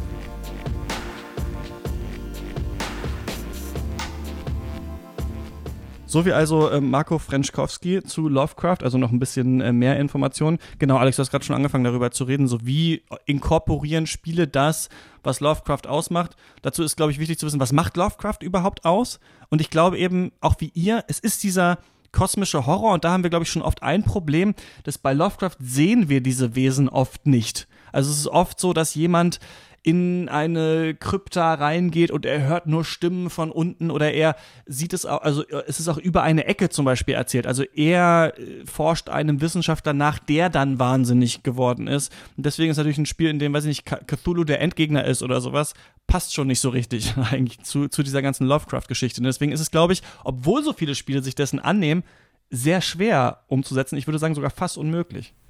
Ich, ich würde sogar fast so weit gehen, dass es sogar schwierig ist, Lovecraft irgendwie zu verfilmen, weil gerade ja. dann diese Wesen, die da irgendwie, und, und es müssen ja nicht mal diese alten Gottheiten sein, sondern einfach nur irgendwelche äh, es gibt ja zum Beispiel in, in The Color from, Out of from Outer Space, dann fangen dann plötzlich an, die Menschen, die da dieser Farbe ausgesetzt sind, irgendwie zu mutieren und zu so Fleischwesen zu werden. Und die werden halt auch nur sehr vage beschrieben. Und du, es fällt schwer, diese, diese Wesen irgendwie dann zu zeichnen oder wie auch immer. Also ist mir auch, ist mir auch bei diesem Pen-and-Paper-Rollenspiel aufgefallen, dass äh, da natürlich auch da grobe äh, Textbeschreibungen von bestimmten Monstern, so von einem Interdimensional Shambler und so vorliegen und man stellt sich dann so ganz absurde Sachen vor und dann habe ich zum Beispiel von diesem Shambler, ich hatte dann so ein ganz krasses Bild von diesem Shambler im Kopf, basierend auf der Beschreibung, habe dann aber irgendwann ein halbes Jahr später mal in irgendeinem äh, so einer, so einer Lovecraft-Chronologie oder so einer Lexikon dann mal eine Illustration gesehen, die sah ganz anders als das, was ich mir vorgestellt habe. Also ich glaube, dass der, genau dieser, dieser Fantasie und dieses Unfassbare, die da ja. fast da mitspielt, verhindert ja eigentlich, äh, dass es, äh, verhindert ja schon irgendwie eine Verfilmung, äh, beziehungsweise dann in dem Fall auch eine visuelle Darstellung in einem Spiel. Ja, das Interessante ist, dass Lovecraft zu einigen äh, Kreaturen immer wieder Beschreibungen liefert.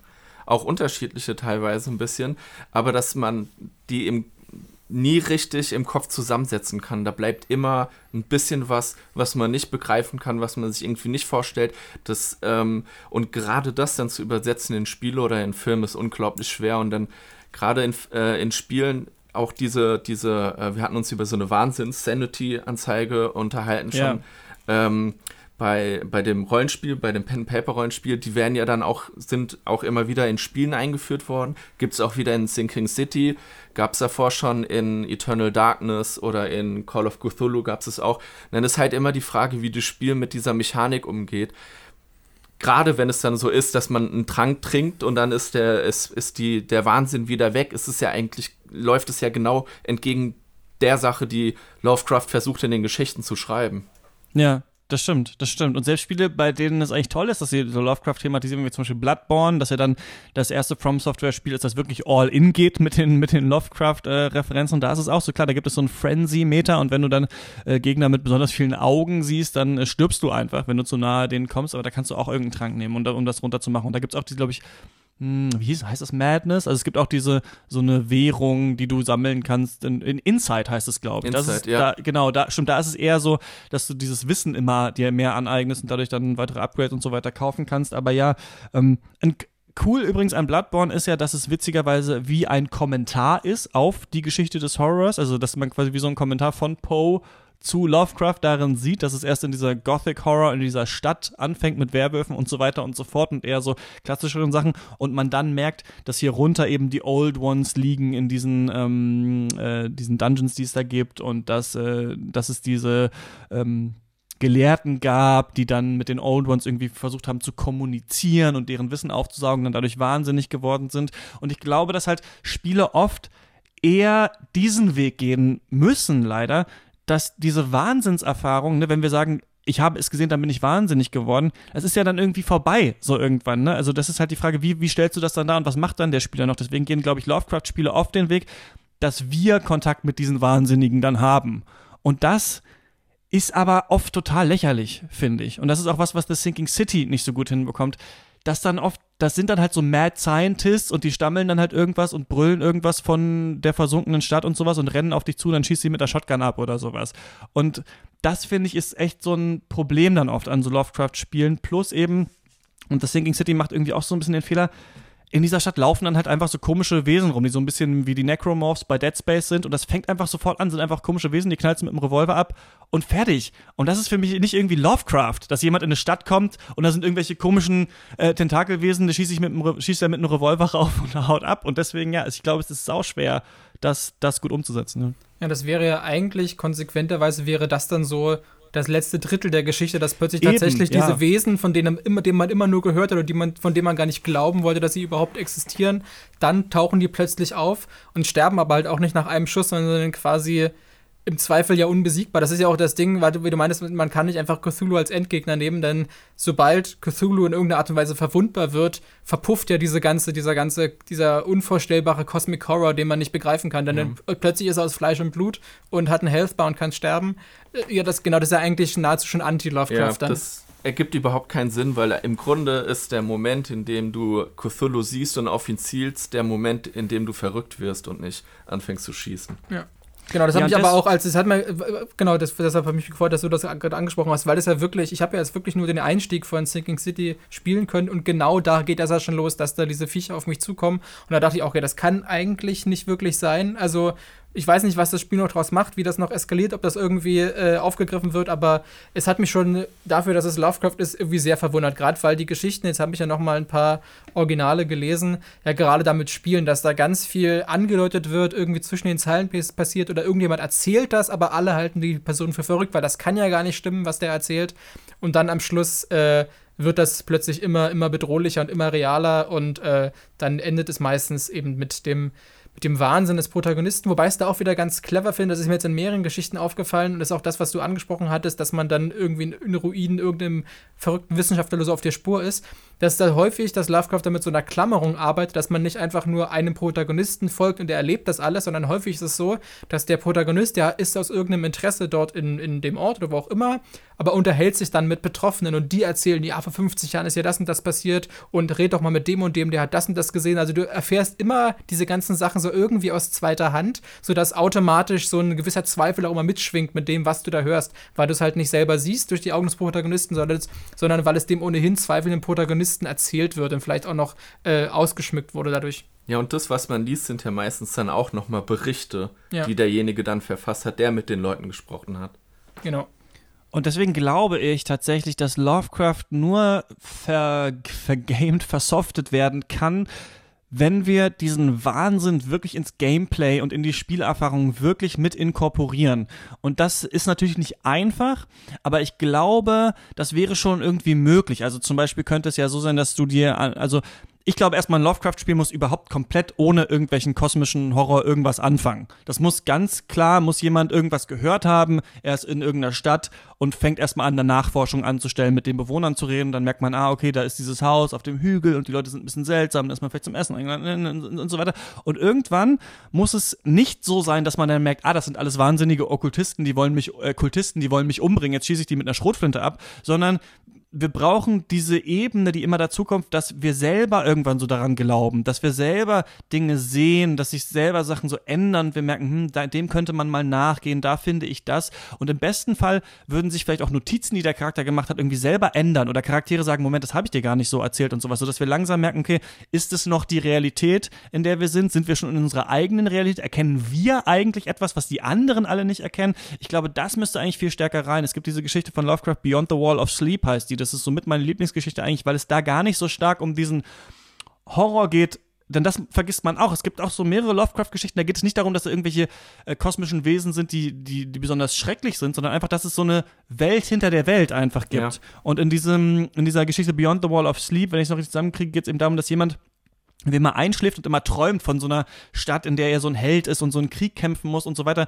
Und diese Geschichte ist so genial, dass sie am Anfang ist es für dich klar, dass es ein Traum ist. Und dann beschreibt er, äh, führt er das so stark aus, dass irgendwann sowohl die Person als auch du irgendwie so das Gefühl hast, das ist die Realität und diese, diese Welt, äh, aus der er träumt, die ist eigentlich falsch. Das kann eigentlich nicht sein. Und am Ende ist er eben wahnsinnig und du bist aber so halb auf seiner Seite und denkst, ja, ich muss jetzt zurück. Also er sagt dann zu den Ärzten, ich muss wieder schlafen, ich muss wieder diesen Kampf und, und das ist ja das Geile an diesen ganzen komischen Begriffen von Lovecraft, dann tausend Fremdworte und wie die Stadt heißt und so weiter. Und man merkt selber, wie man so im Begriff ist, mitstammeln zu wollen und auch zu wollen, dass er da hingeht. Und ich glaube, das müsste ein Lovecraft-Spiel schaffen, dass du so, dass dieser Wahnsinn nicht einfach so ist, jemand ist crazy und, und schreit rum und hält sich die Ohren zu, sondern dass es tatsächlich auf dich irgendwie übergeht. Das ist natürlich nicht leicht, aber ich glaube schon, dass es möglich wäre auf jeden Fall. Also ein Versuch ist ja dabei dann, dass man sozusagen die vierte Wand durchbricht. Ähm, das hat zum Beispiel Eternal Darkness gemacht und auch eigentlich ganz gut gemacht. Ähm, wenn nach einer Zeit, wenn man immer verrückter geworden ist, dann hat beispielsweise das Spiel dann den, den Ton ausgeschaltet oder hat äh, die, die Volumenanzeige ist aufgeleuchtet und das Spiel ist leiser geworden. Und dann hat man gedacht, noch früher halt mit einem Röhrenfernseher, weil es glaube war auf dem äh, GameCube ist es rausgekommen, ähm, dass, dass gerade dieser Wahnsinn halt aus dem Spiel auch in, ins echte ja, Leben geil. reintröpfelt. Und es gab doch sogar da eine Stelle, dass das Spiel dir plötzlich vorgegaukelt hat, dass es all deine Spielstände und sowas löscht und du plötzlich anfängst, oh Gott, ich muss, mein, muss meinen Spielstand retten und so. Vielleicht sogar ziehst du noch das, das Stromkabel des, ja. der, der, der, Konsole oder so. Ja. Hab ich, also ich habe es leider noch nicht spielen können, aber ich habe mal tatsächlich ein, ein, Video über vierte Wand in Videospielen gesehen und da war dann tatsächlich Eternal Darkness so, so dass das äh, quasi Nummer eins Beispiel. War ja auch wohl das Konzept ein bisschen, dass, ähm, wie heißen die nochmal, die geschlossen wurden, Visceral Games für Dead Space 3 auch hatte, bevor das so ein ähm, ganz generischer Koop-Shooter geworden ist. Obwohl, nee, ich glaube, so ein paar Elemente waren sogar drin. Also, dass die Koop-Parteien auch ganz andere Sachen sehen und sich dann, ne, dann kommunizierst du mit deinem Teampartner, weil du über Internet Koop spielst, sagst, ja, da ist auch ein Gegner und sagt, nee, der ist da gar nicht und sowas. Also, diese unterschiedliche Wahrnehmungsebenen ja. irgendwie hier reinzubringen, das ähm, wäre, glaube ich, ganz clever, ja. Da gibt es ein Spiel, was das jetzt tatsächlich macht. Äh, äh, Barotrauma heißt das, äh, von, ähm, von, wie heißen sie denn? Hier, äh, Dedelic Genau, ich habe mir das bei Delic angucken können und das ist tatsächlich äh, auch mit ganz, ganz offensichtlichen Lovecraft-Einflüssen. Man ist da eine U-Boot-Mannschaft, die halt irgendwo am Nordpol oder wo auch immer in den tiefen Gewässern unterwegs ist und natürlich auch irgendwelche absurden äh, Wesen dort äh, antrifft. Und da ist tatsächlich so, dass es halt auch auf Koop angelegt, dass man sozusagen als, als, als äh, Mannschaft sich um dieses U-Boot kümmern muss. Und da kann es eben auch passieren, wenn du zum Beispiel wahnsinnig wirst, dass du plötzlich denkst, okay, hier die, äh, das eine Abteil diesem U-Boot, das brennt, ich, und dann läuft da einer, läuft da ein Spieler rum, weil in seinem Spiel ist es halt so, dass, es, dass, dieses, dass dieses Abteil brennt, der fängt an zu löschen und versucht irgendwelche Sicherheitstüren zu schließen und so, und dann kann halt sein, dass ein anderer, der im anderen Teil des U-Boots ist, der kriegt das halt nicht mit, und dann hört er die Hilfeschreie, geht hin und sagt, Moment, was machst du eigentlich hier, der Raum ist doch vollkommen in Ordnung, also da wird dann ganz bewusst mit genau solchen Elementen, die du gerade beschrieben hast, äh, gespielt, dass unterschiedlichen Spielern basierend auf dem Wahnsinn unterschiedliche Spielinformationen gegeben werden, die halt im Zweifel äh, gar nicht der Wahrheit entsprechen.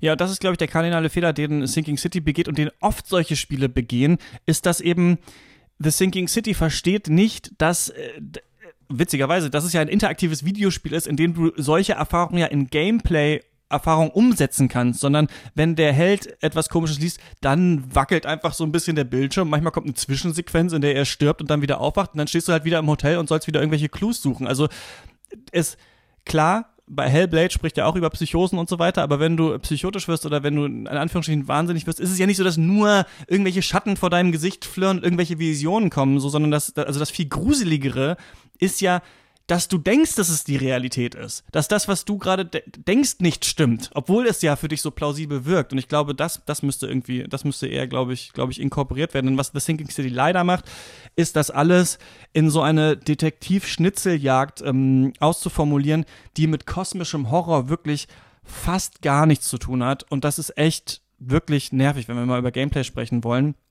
Ähm, ihr habt ja nur kurz gespielt. Wie fandet ihr das denn bisher, was ihr da so gespielt habt? Ich fand's äh, zumindest äh, von der Erwartungshaltung war es so, ich war ja tatsächlich einigermaßen enttäuscht von dem Call of Cthulhu-Spiel, was letztes Jahr rausgekommen ist. Es hatte zwar auch seine, seine, seine guten Seiten, aber ich hatte ja eben, da ich vor allem aus der, der Pen-and-Paper-Richtung komme, ja erhofft, dass es viel mehr in dieses ganze in diese Detektivschiene reingeht, dass ich halt selbstständig Tatorte ermittle, Hinweise sammle, die zusammen, äh, die dann zusammen kombiniere und so weiter, was das Spiel dann mir eigentlich mir quasi gar nicht erlaubt hat, sondern es war dann ein relativ lineares äh, Horrorspiel. Und da habe ich mich jetzt tatsächlich bei Sinking City gefreut, dass der, der wirklich der, der größte Fokus des Spiels tatsächlich auf die tatsächliche Detektivarbeit äh, gelegt wird. Wobei äh, ich da auch wieder relativieren muss, dass manchmal, was ich ein bisschen schade finde, sobald du dann alle Hinweise gesammelt hast, dann kommst du in so ein Menü, wo du dann die Hinweise verbinden musst im Sinne von, uh, äh, Person X wurde äh, hingerichtet, aber hey, Person X hat ja auch Schulden bei dem und dem, und dann kann man diese Hinweise kombinieren und bekommt dann eine Schlussfolgerung, hey, der hat den, das wäre ja ein plausibles Motiv, dass er seine Schulden tilgen, Schulden tilgen, tilgen wollte oder so weiter. Ähm, und das ist ja an sich ein cooles Prinzip, dass du diese ganzen Hinweise hast und guckst, wie passt was zusammen. Aber das ist am Ende des Tages aber eine reine Probiersache. Also ich mhm. brauche mir diese Hinweise gar nicht durchlesen. Ich kann einfach nur alle Kombinationen ausprobieren, bis es irgendwann quasi grün wird und, und klickt und dann habe ich da meinen Hinweis zusammen. Äh, da finde ich, ist ein bisschen verschenktes Potenzial, dass ein das Spieler weniger an die Hand äh, nehmen sollte, hätte ich mir da gewünscht. Allerdings ist es ja so bei, bei vielen Fällen, äh, was dann auch mir Marina nochmal bestätigt hat, die den bei uns den Test geschrieben hat, dass es tatsächlich am Schluss so ist, dass du dann äh, bei den Fällen unterschiedliche Auflösungen parat hast und dann halt selber nochmal kombinieren musst und logisch durchgehen musst, okay, welche dieser Auflösungen ist denn jetzt wirklich wahrscheinlich, war wirklich Person A oder doch Person B der Mörder, was habe ich für Hinweise? Äh, die Entscheidung musst du dann selber treffen. Ich kann jetzt aber nicht, nicht einschätzen, wie groß dann die Auswirkungen äh, dafür sind. Aber, aber vielleicht der Idealfall wäre vielleicht, wär vielleicht wirklich gewesen, was du schon angesprochen hattest, so ein System wie bei Return of the Opera Din, wo dir das Spiel halt gar nichts vorgibt, sondern du komplett auf deine eigenen Schlussfolgerungen und Notizen äh, angewiesen bist. Das ist natürlich die Königsklasse, aber ich denke mal, die Königsklasse ist jetzt gesetzt mit Return of the Obra Dinn. Ja. Dahinter komm ich, kommt man einfach nicht mehr so ganz zurück. Return of the Obra Dinn ja ein Spiel, das sich wirklich selbst Hinweise finden und kombinieren lässt und dir dann eben erst später sagt, was stimmt. Das wäre auch möglich in einem Spiel. Das ist natürlich sehr schwierig trotzdem in einem Spiel äh, so gut zu machen. Ich glaube auch, dass sich für The Sinking City besser übrigens eine First-Person-Sicht ähm, angeboten hätte, weil ich finde in First, also ich habe zum Beispiel Resident Evil 2 easy durchgespielt, einiger, nee, ich hatte da auch Schiss, aber ich traue mir immer noch nicht an sieben ran. Ich habe nur den Anfang gespielt. Ey, und mir geht so die, äh, mir kriegt so Schiss in das aus. Also ich glaube, das wäre auch gut gewesen, aber davon mal ab. Ähm, dieses Return of the Obra Dinn-System ist total geil und äh, Detektivspiele sind ja total schwer umzusetzen. Und hier ist es halt so, dass du immer wieder wirklich exakt dasselbe machst in The Sinking City. Du kommst in ein Haus rein und da sind halt vielleicht noch zwei Gegner, zwei von diesen komischen Wesen, die du abknallen musst, aber danach sind einfach irgendwo acht Sachen versteckt und die musst du einfach hintereinander abklicken. Und wenn du die Sachen, manchmal musst du so eine De Detective Vision einschalten, um die Sachen zu finden. Oder dann sind irgendwelche Visionen, die dich dahin führen. Aber das hat man alles schon tausendmal gesehen, ist einfach nicht so interessant. Dann passiert es immer, dass sich so ein blaues äh, Portal auftut dann gehst du durch und dann siehst du so vier Szenen, die hier an diesem Tatort passiert sind, oder manchmal auch nur drei, die natürlich nur so schemenhaft dargestellt sind. Dadurch sparen sie sehr viele Entwicklungskosten, denn The Sinking City hat überhaupt keine Bewegung. Kein Charakter in diesem Spiel bewegt sich jemals außer dein eigener. Alle stehen nur rum. Ich war wirklich, oder also sie greifen nicht an, ich war wirklich krass an so Oblivion oder sowas erinnert, so davon, wie wenig Bewegung in diesem Spiel ist. Dann sollst du entscheiden, welche dieser Szenen nacheinander passiert sind und dann kriegst du, wie du es gerade gesagt hast, ja so Hinweise, die du in einer Art Mind Palace so zusammen kombinieren kannst. Und nichts davon, so löblich wie das ist, hier so viele Systeme reinzupacken, hat wirklich irgendwas mit Detektivarbeit zu tun. Du kommst irgendwo hin und siehst irgendwas und dann folgert dein Charakter einfach irgendwas daraus. Ah, okay, das lag schon lange hier. Ah, dieses Blut ist noch frisch, das und das und du hast, das ist nichts, was du selber machen musst. Du musst nur durchrennen und X drücken. Und danach diese Szenen, ja, das ist so ein bisschen raten. Ob ist, sind sie erst die Treppe hochgegangen und haben ihn dann umgebracht? Oder waren das andere, die später die Treppe hochgegangen, als er schon tot war? Also dann, da klickt man sich halt auch so ein bisschen rum. Das ist nicht, das ist, man fühlt sich da nicht wirklich clever. Und dann in diesem Mind Palace, wie du es gerade sagst, sind so viele seltsame Informationen, die er dann zusammenführt und dann irgendwas daraus folgert, was sich überhaupt nicht direkt daraus ergibt. Also alles löblich, aber echt anstrengend, finde ich, das zu spielen und gleichzeitig eben mega repetitiv. Also jede Mission ist so. Jede Mission ist so, dass du in so ein Haus reingehst und das machen musst und zwischendurch musst du ewig, also ich habe ich habe nichts gegen Walking Simulator, aber ich finde, The Sinking City ist wirklich ein Walking Simulator, weil das meiste, was du in dem Spiel machst, ist einfach laufen durch diese Stadt oder mit dem Boot durchfahren, weil manches ist ja unter Wasser, The Sinking City und so.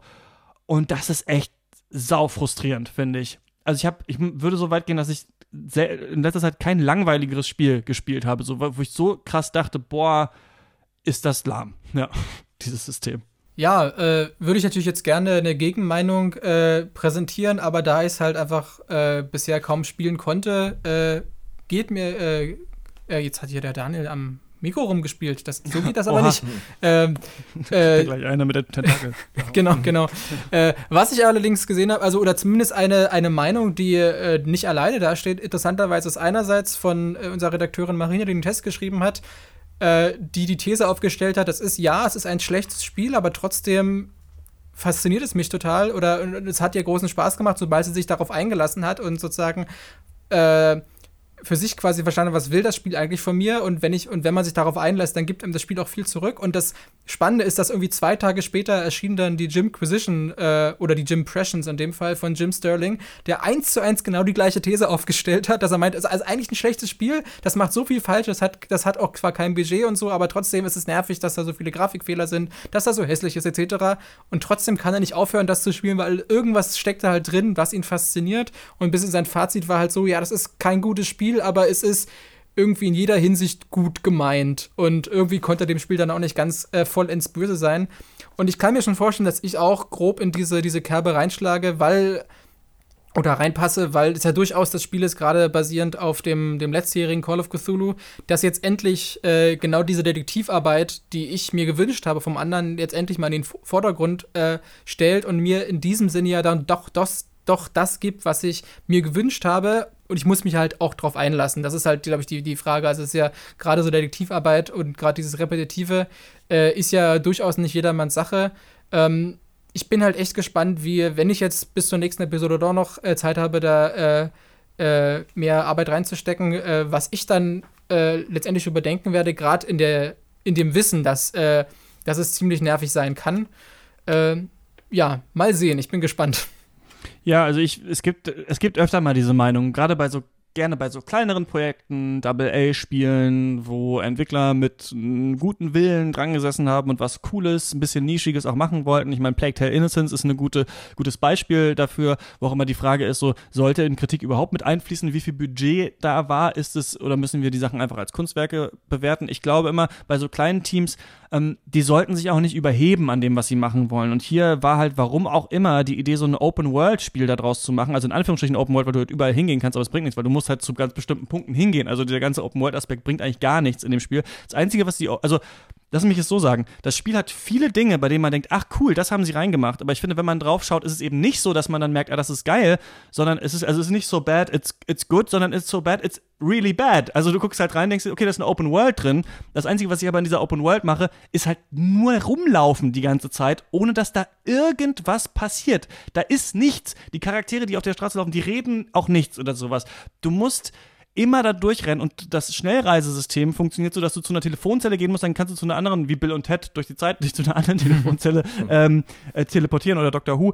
Ähm, und äh, gleichzeitig, und das nervt das halt mega, weil du musst immer an die gleichen Orte und sie sind immer irgendwo anders in der Stadt. Also es ist wirklich so, du bist an der einen Ende und dann ist es, ah, ich muss jetzt ins Polizeirevier, um da im Archiv zu gucken, wer der Mörder war. Und so langsam, also wenn man das irgendwann so durchschaut, was wirklich die einzelnen Schritte sind und wie repetitiv das ist, dann merkt man so, okay, eigentlich, eigentlich bin ich nicht wirklich engaged hier drin. Eigentlich mache ich nur, was das Spiel mir sagt, geh dahin, geh dahin, geh dahin, renn da durch und da merkt man auch, finde ich, dass wenn man ein rein narratives Spiel macht, müsste man es kürzer machen, sonst brauchst du noch auflockernde Gameplay-Elemente und das Schießen und sowas ist wirklich eine absolute Katastrophe in diesem Spiel.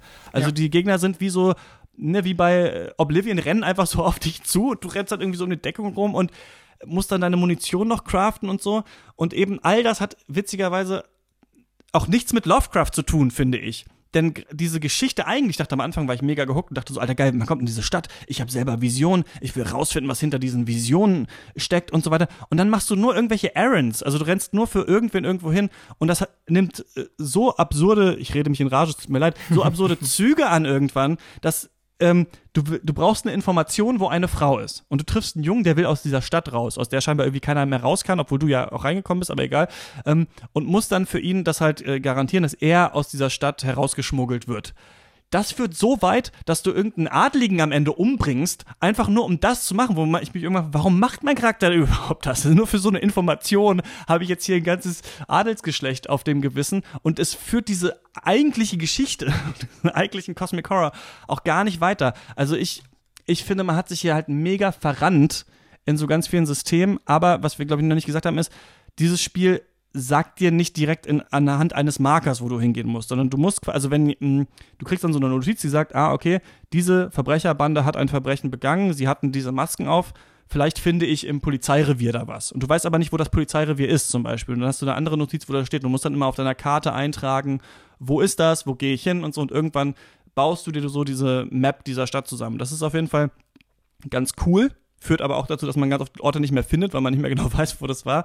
Aber ja, also mein, mein Fazit wäre tatsächlich, dass leider unter all diesen Sachen, die eigentlich cool sind, fast so Gängelung steckt oder sowas. Aber ich bin dann sehr gespannt, ähm, sehr gespannt, was du sagst. So sorry, das war ein langer Beitrag, aber es muss, ja, es hatte sich angestaut jetzt über, sind dich angestaut ja. über die Nacht. Ist halt die Frage, ob das sozusagen nicht das Spiel nochmal. Es gibt ja auch unterschiedliche Schwierigkeitsgrade, sowohl für die, die Ermittlung als auch für die Kämpfe.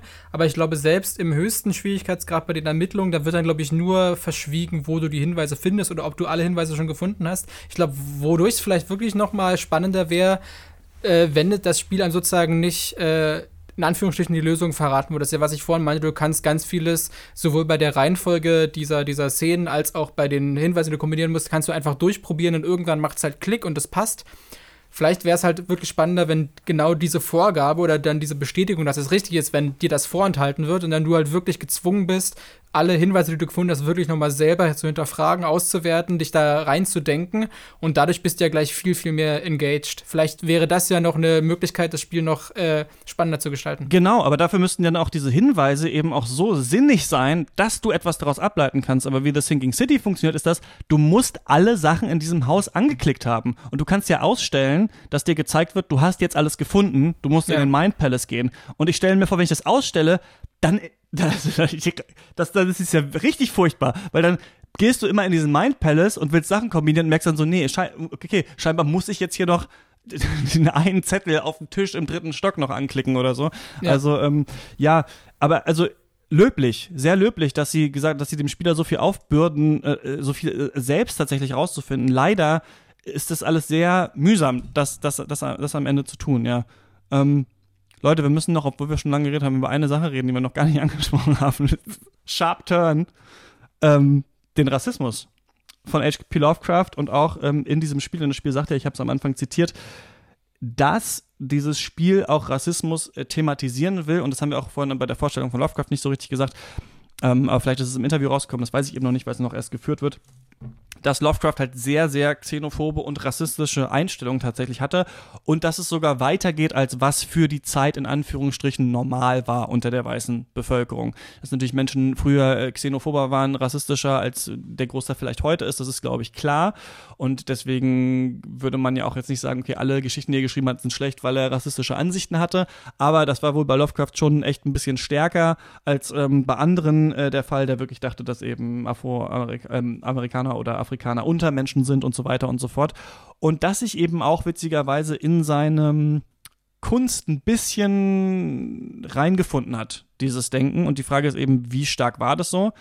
Und witzigerweise ist eben gerade diese Story Shadow over Innsmouth, wo es ja darum geht, dass so ein, dass es so eine Insel im Pazifik gab mit so ähm, Inselbewohnern, die mit eben The Old Ones oder The Deep Gods oder sowas ähm, so äh, ja die, an sie geglaubt haben und die verehrt haben und äh, die die dann äh, von denen Gold bekommen haben und deswegen wurden die dann quasi auf diese in diese Stadt Innsmouth irgendwie gebracht und dann gab es so Zwischenwesen, die halt aus Menschen und so ekelhaften Fischwesen waren.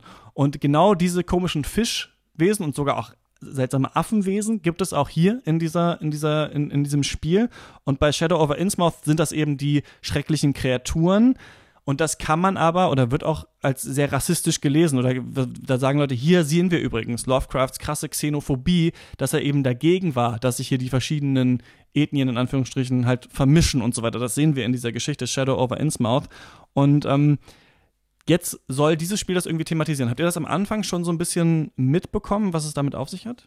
Na, ich glaube halt nicht, dass es darum geht, dass es thematisiert werden soll im Sinne von aufgearbeitet und dann steht am Schluss eine Moral äh, im Raum, sondern eher, dass, weil diese, diese Elemente halt so, äh, so omnipräsent sind in, in seinen Werken und äh, diesen Geschichten, dass man halt gesagt hat, hey, wir, wir können jetzt nicht ein Lovecraft-Spiel machen und das komplett ausklammern und irgendwie das so hinbiegen, dass es nicht mehr rassistisch ist, sondern äh, also mein Eindruck ist halt auch für, für dieser, dieser, dieser Texttafel am Anfang, äh, habe ich, hab ich auch, ich habe es auch nicht so interpretiert, dass ich das Gefühl habe, okay, wir, wir sollen da jetzt was draus lernen, wir sollen das irgendwie in ein neues Licht setzen, sondern einfach, hey, wir wollen euch eine möglichst, in Anführungsstrichen, authentische, wie in einem, wie in einem Buch, eine Lovecraft-Geschichte präsentieren. Und da gehört es nun mal, in Anführungsstrichen, leider dazu, äh, dass diese Elemente präsent sind. Und wir heißen das nicht gut, aber in dem Setting, in dem das Spiel spielt, ist das nun mal so und äh, dementsprechend haben wir uns auch nicht davor gescheut, das umzusetzen. Also ein bisschen so war das meine Interpretation.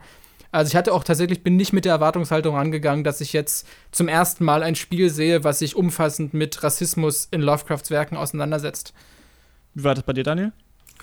Also, ähm, ich fand den, den Aspekt ganz interessant, dass ja ähm, diese Fischmenschen oder Fischwesen ähm, aus Innsmouth gekommen sind nach Oakmont und dort eher diese Affenwesen wohl ansässig sind und dann es zu, man kann es halt äh, also rassische ähm, Spannungen nennen, dann entstanden sind zwischen diesen, zwischen diesen unterschiedlichen Parteien und die gehen sich ja auch an die Gurgel oder da muss man ja dann auch ermitteln, wer wen umgebracht hat und so. Und in der Hinsicht habe äh, hab ich den, den Rassismus halt vom verstanden, den, der versucht wird, in dem Spiel ähm, reinzubringen dass es nicht verschwiegen wird, aber und dass es abgebildet wird, aber auch ähnlich wie Alex, dass es nicht Kern des Spiels ist, da eine äh, ne, ne, ne These zu aufzustellen. Was ich ganz spannend fand, ich hatte ja äh, gerade jetzt halt vor einigen Tagen äh, Shadow of Innsmouth nochmal gelesen und äh, unter dem Aspekt, den du gerade angesprochen hattest, dass diese gerade diese Geschichte gern so als wohl als Beispiel rangehalten wird. Hier, da sieht man den Rassismus, da sind diese Fischwesen und die finden alle ganz schrecklich der Twist daran ist ja eigentlich, dass die Geschichte um, ich muss es jetzt leider spoilern, äh, ja. sorry, ach, nach 80 Jahren darf man spoilern. Äh, der Twist ist ja eigentlich, dass genau in der Geschichte ja am Schluss rauskommt, dass der Protagonist, der nach Innsmouth, Innsmouth kommt und diese Fischwesen trifft und ganz äh, äh, quasi ganz angeekelt wieder aus dieser Stadt flieht, ja dann feststellt, dass er selber von, äh, dass er selber quasi ich sage mal in Anführungsstrichen, Fischblut in sich hat und dann selber zu so einem Fischwesen wird und dann sich dieser am Schluss dieser Zivilisation äh, anschließt und dann halt deren, deren äh, Größe und deren Gott äh, preist und feiert.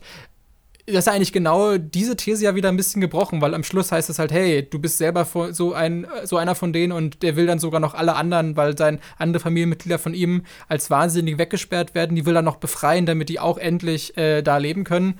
Ist halt die Frage, wie man es liest, ob man jetzt sagt, gut, äh, das ist ja, das ist ja umso schlimmer, dass er selber so ein Monster ist oder ob man sagt, hey, cool, eigentlich, am Anfang wurden die uns die als, als Bösewichte und als Monster beschrieben, aber eigentlich ist der Protagonist am Schluss glücklich, selber so ein Ding zu sein. Äh, klar, es ist eine Lesart, aber äh, nur weil du es angesprochen hattest, glaube ich, kann man das genau diesen Aspekt in dem Moment, sollte man den nicht, nicht verschweigen, dass äh, genau diese These ja in Anführungsstrichen in derselben Geschichte noch gebrochen wird. Genau, das habe ich auch. Ich habe mir auch die Zusammenfassung dieser Geschichte durchgelesen und dachte genau dasselbe. Da dachte ich so, ach krass, man könnte es ja auch sogar andersrum lesen. Deswegen ist natürlich auch interessant, was machen wir mit den äh, Geschichten? Können wir es als eine positive Story auch irgendwie lesen? Aber an sich ist natürlich eigentlich der Twist bei Lovecraft am Ende immer, alles ist schrecklich, jemand mhm. verfällt dem Wahnsinn und deswegen passt das natürlich hier rein, das auch so krass äh, rassistisch auch zu, zu lesen, weil ja am Ende eigentlich immer der große Horror kommt. Ah, die Ratten sind in den Wänden oder ah, das ja. aus der Tiefe oder ah, solche Sachen. Ne?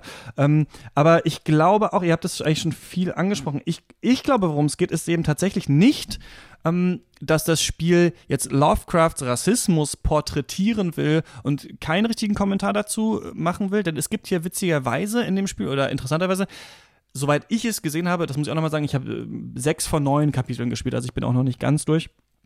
Ähm, es gibt keinen wirklich anti-schwarzen Rassismus zum Beispiel in diesem Spiel. Also es gibt ähm, POC-Charaktere, aber die erfahren, machen eigentlich keine Rassismuserfahrung. Also einer ist der, der dann auch aus dieser Stadt raus will, aber das ist eigentlich nicht aufgrund von Rassismus oder, oder so. Deswegen ist es eigentlich interessant, dass man am Anfang denkt, ah, okay, es geht hier tatsächlich um so xenophobe Sachen, aber wir, wo sind die eigentlich im Spiel?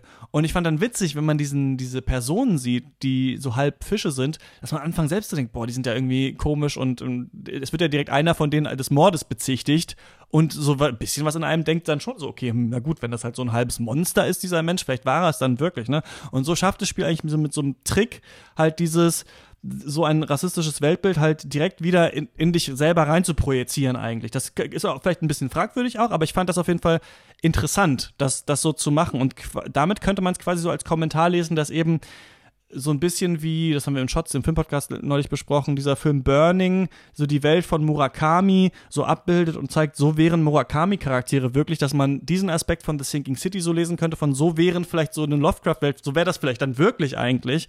Und dieser Horror von Lovecraft, den man ja äh, xenophob lesen kann, der ist vielleicht gar nicht so schlimm. Vielleicht sind die Fischmenschen gar nicht, gar nicht so schlimm. So ist es auch im Spiel. Die sind hier nicht die, die Bösen oder sowas. Und das fand ich eigentlich ganz spannend, weil es immer wieder so Entscheidungen gibt, wo du gefragt wirst, ob du dich denen anschließen willst, wie du die siehst und so weiter. Und dann gibt es immer so, ja, so moralisch graue Entscheidungen, dass dann ja, einer ist ein, ist ein Rassist und äh, der andere ist aber ein Extremist und bringt Kinder um oder sowas. Und dann ist halt die Frage, okay, wem, wem helfe ich, wem helfe ich von den beiden? So ungefähr, ne? Wo, wo dann so die Frage ist, okay, hm, es gibt keine richtige Antwort in Anführungsstrichen, aber ähm, irgendwo muss man sich auf die Seite schlagen. Was auch ein bisschen blöde ist, weil dadurch halt das Spiel auch so ein bisschen dich auch lässt, äh, rassistisch äh, sein lässt. Aber ich fand trotzdem interessant, dass sie es hier so reinstellen es wird aber ein bisschen äh, heißer gekocht, als es gegessen wird. Also das Spiel ist überhaupt nicht voll von solchen Anspielungen und es ist, finde ich, gut, dass das Spiel das irgendwie aufgreift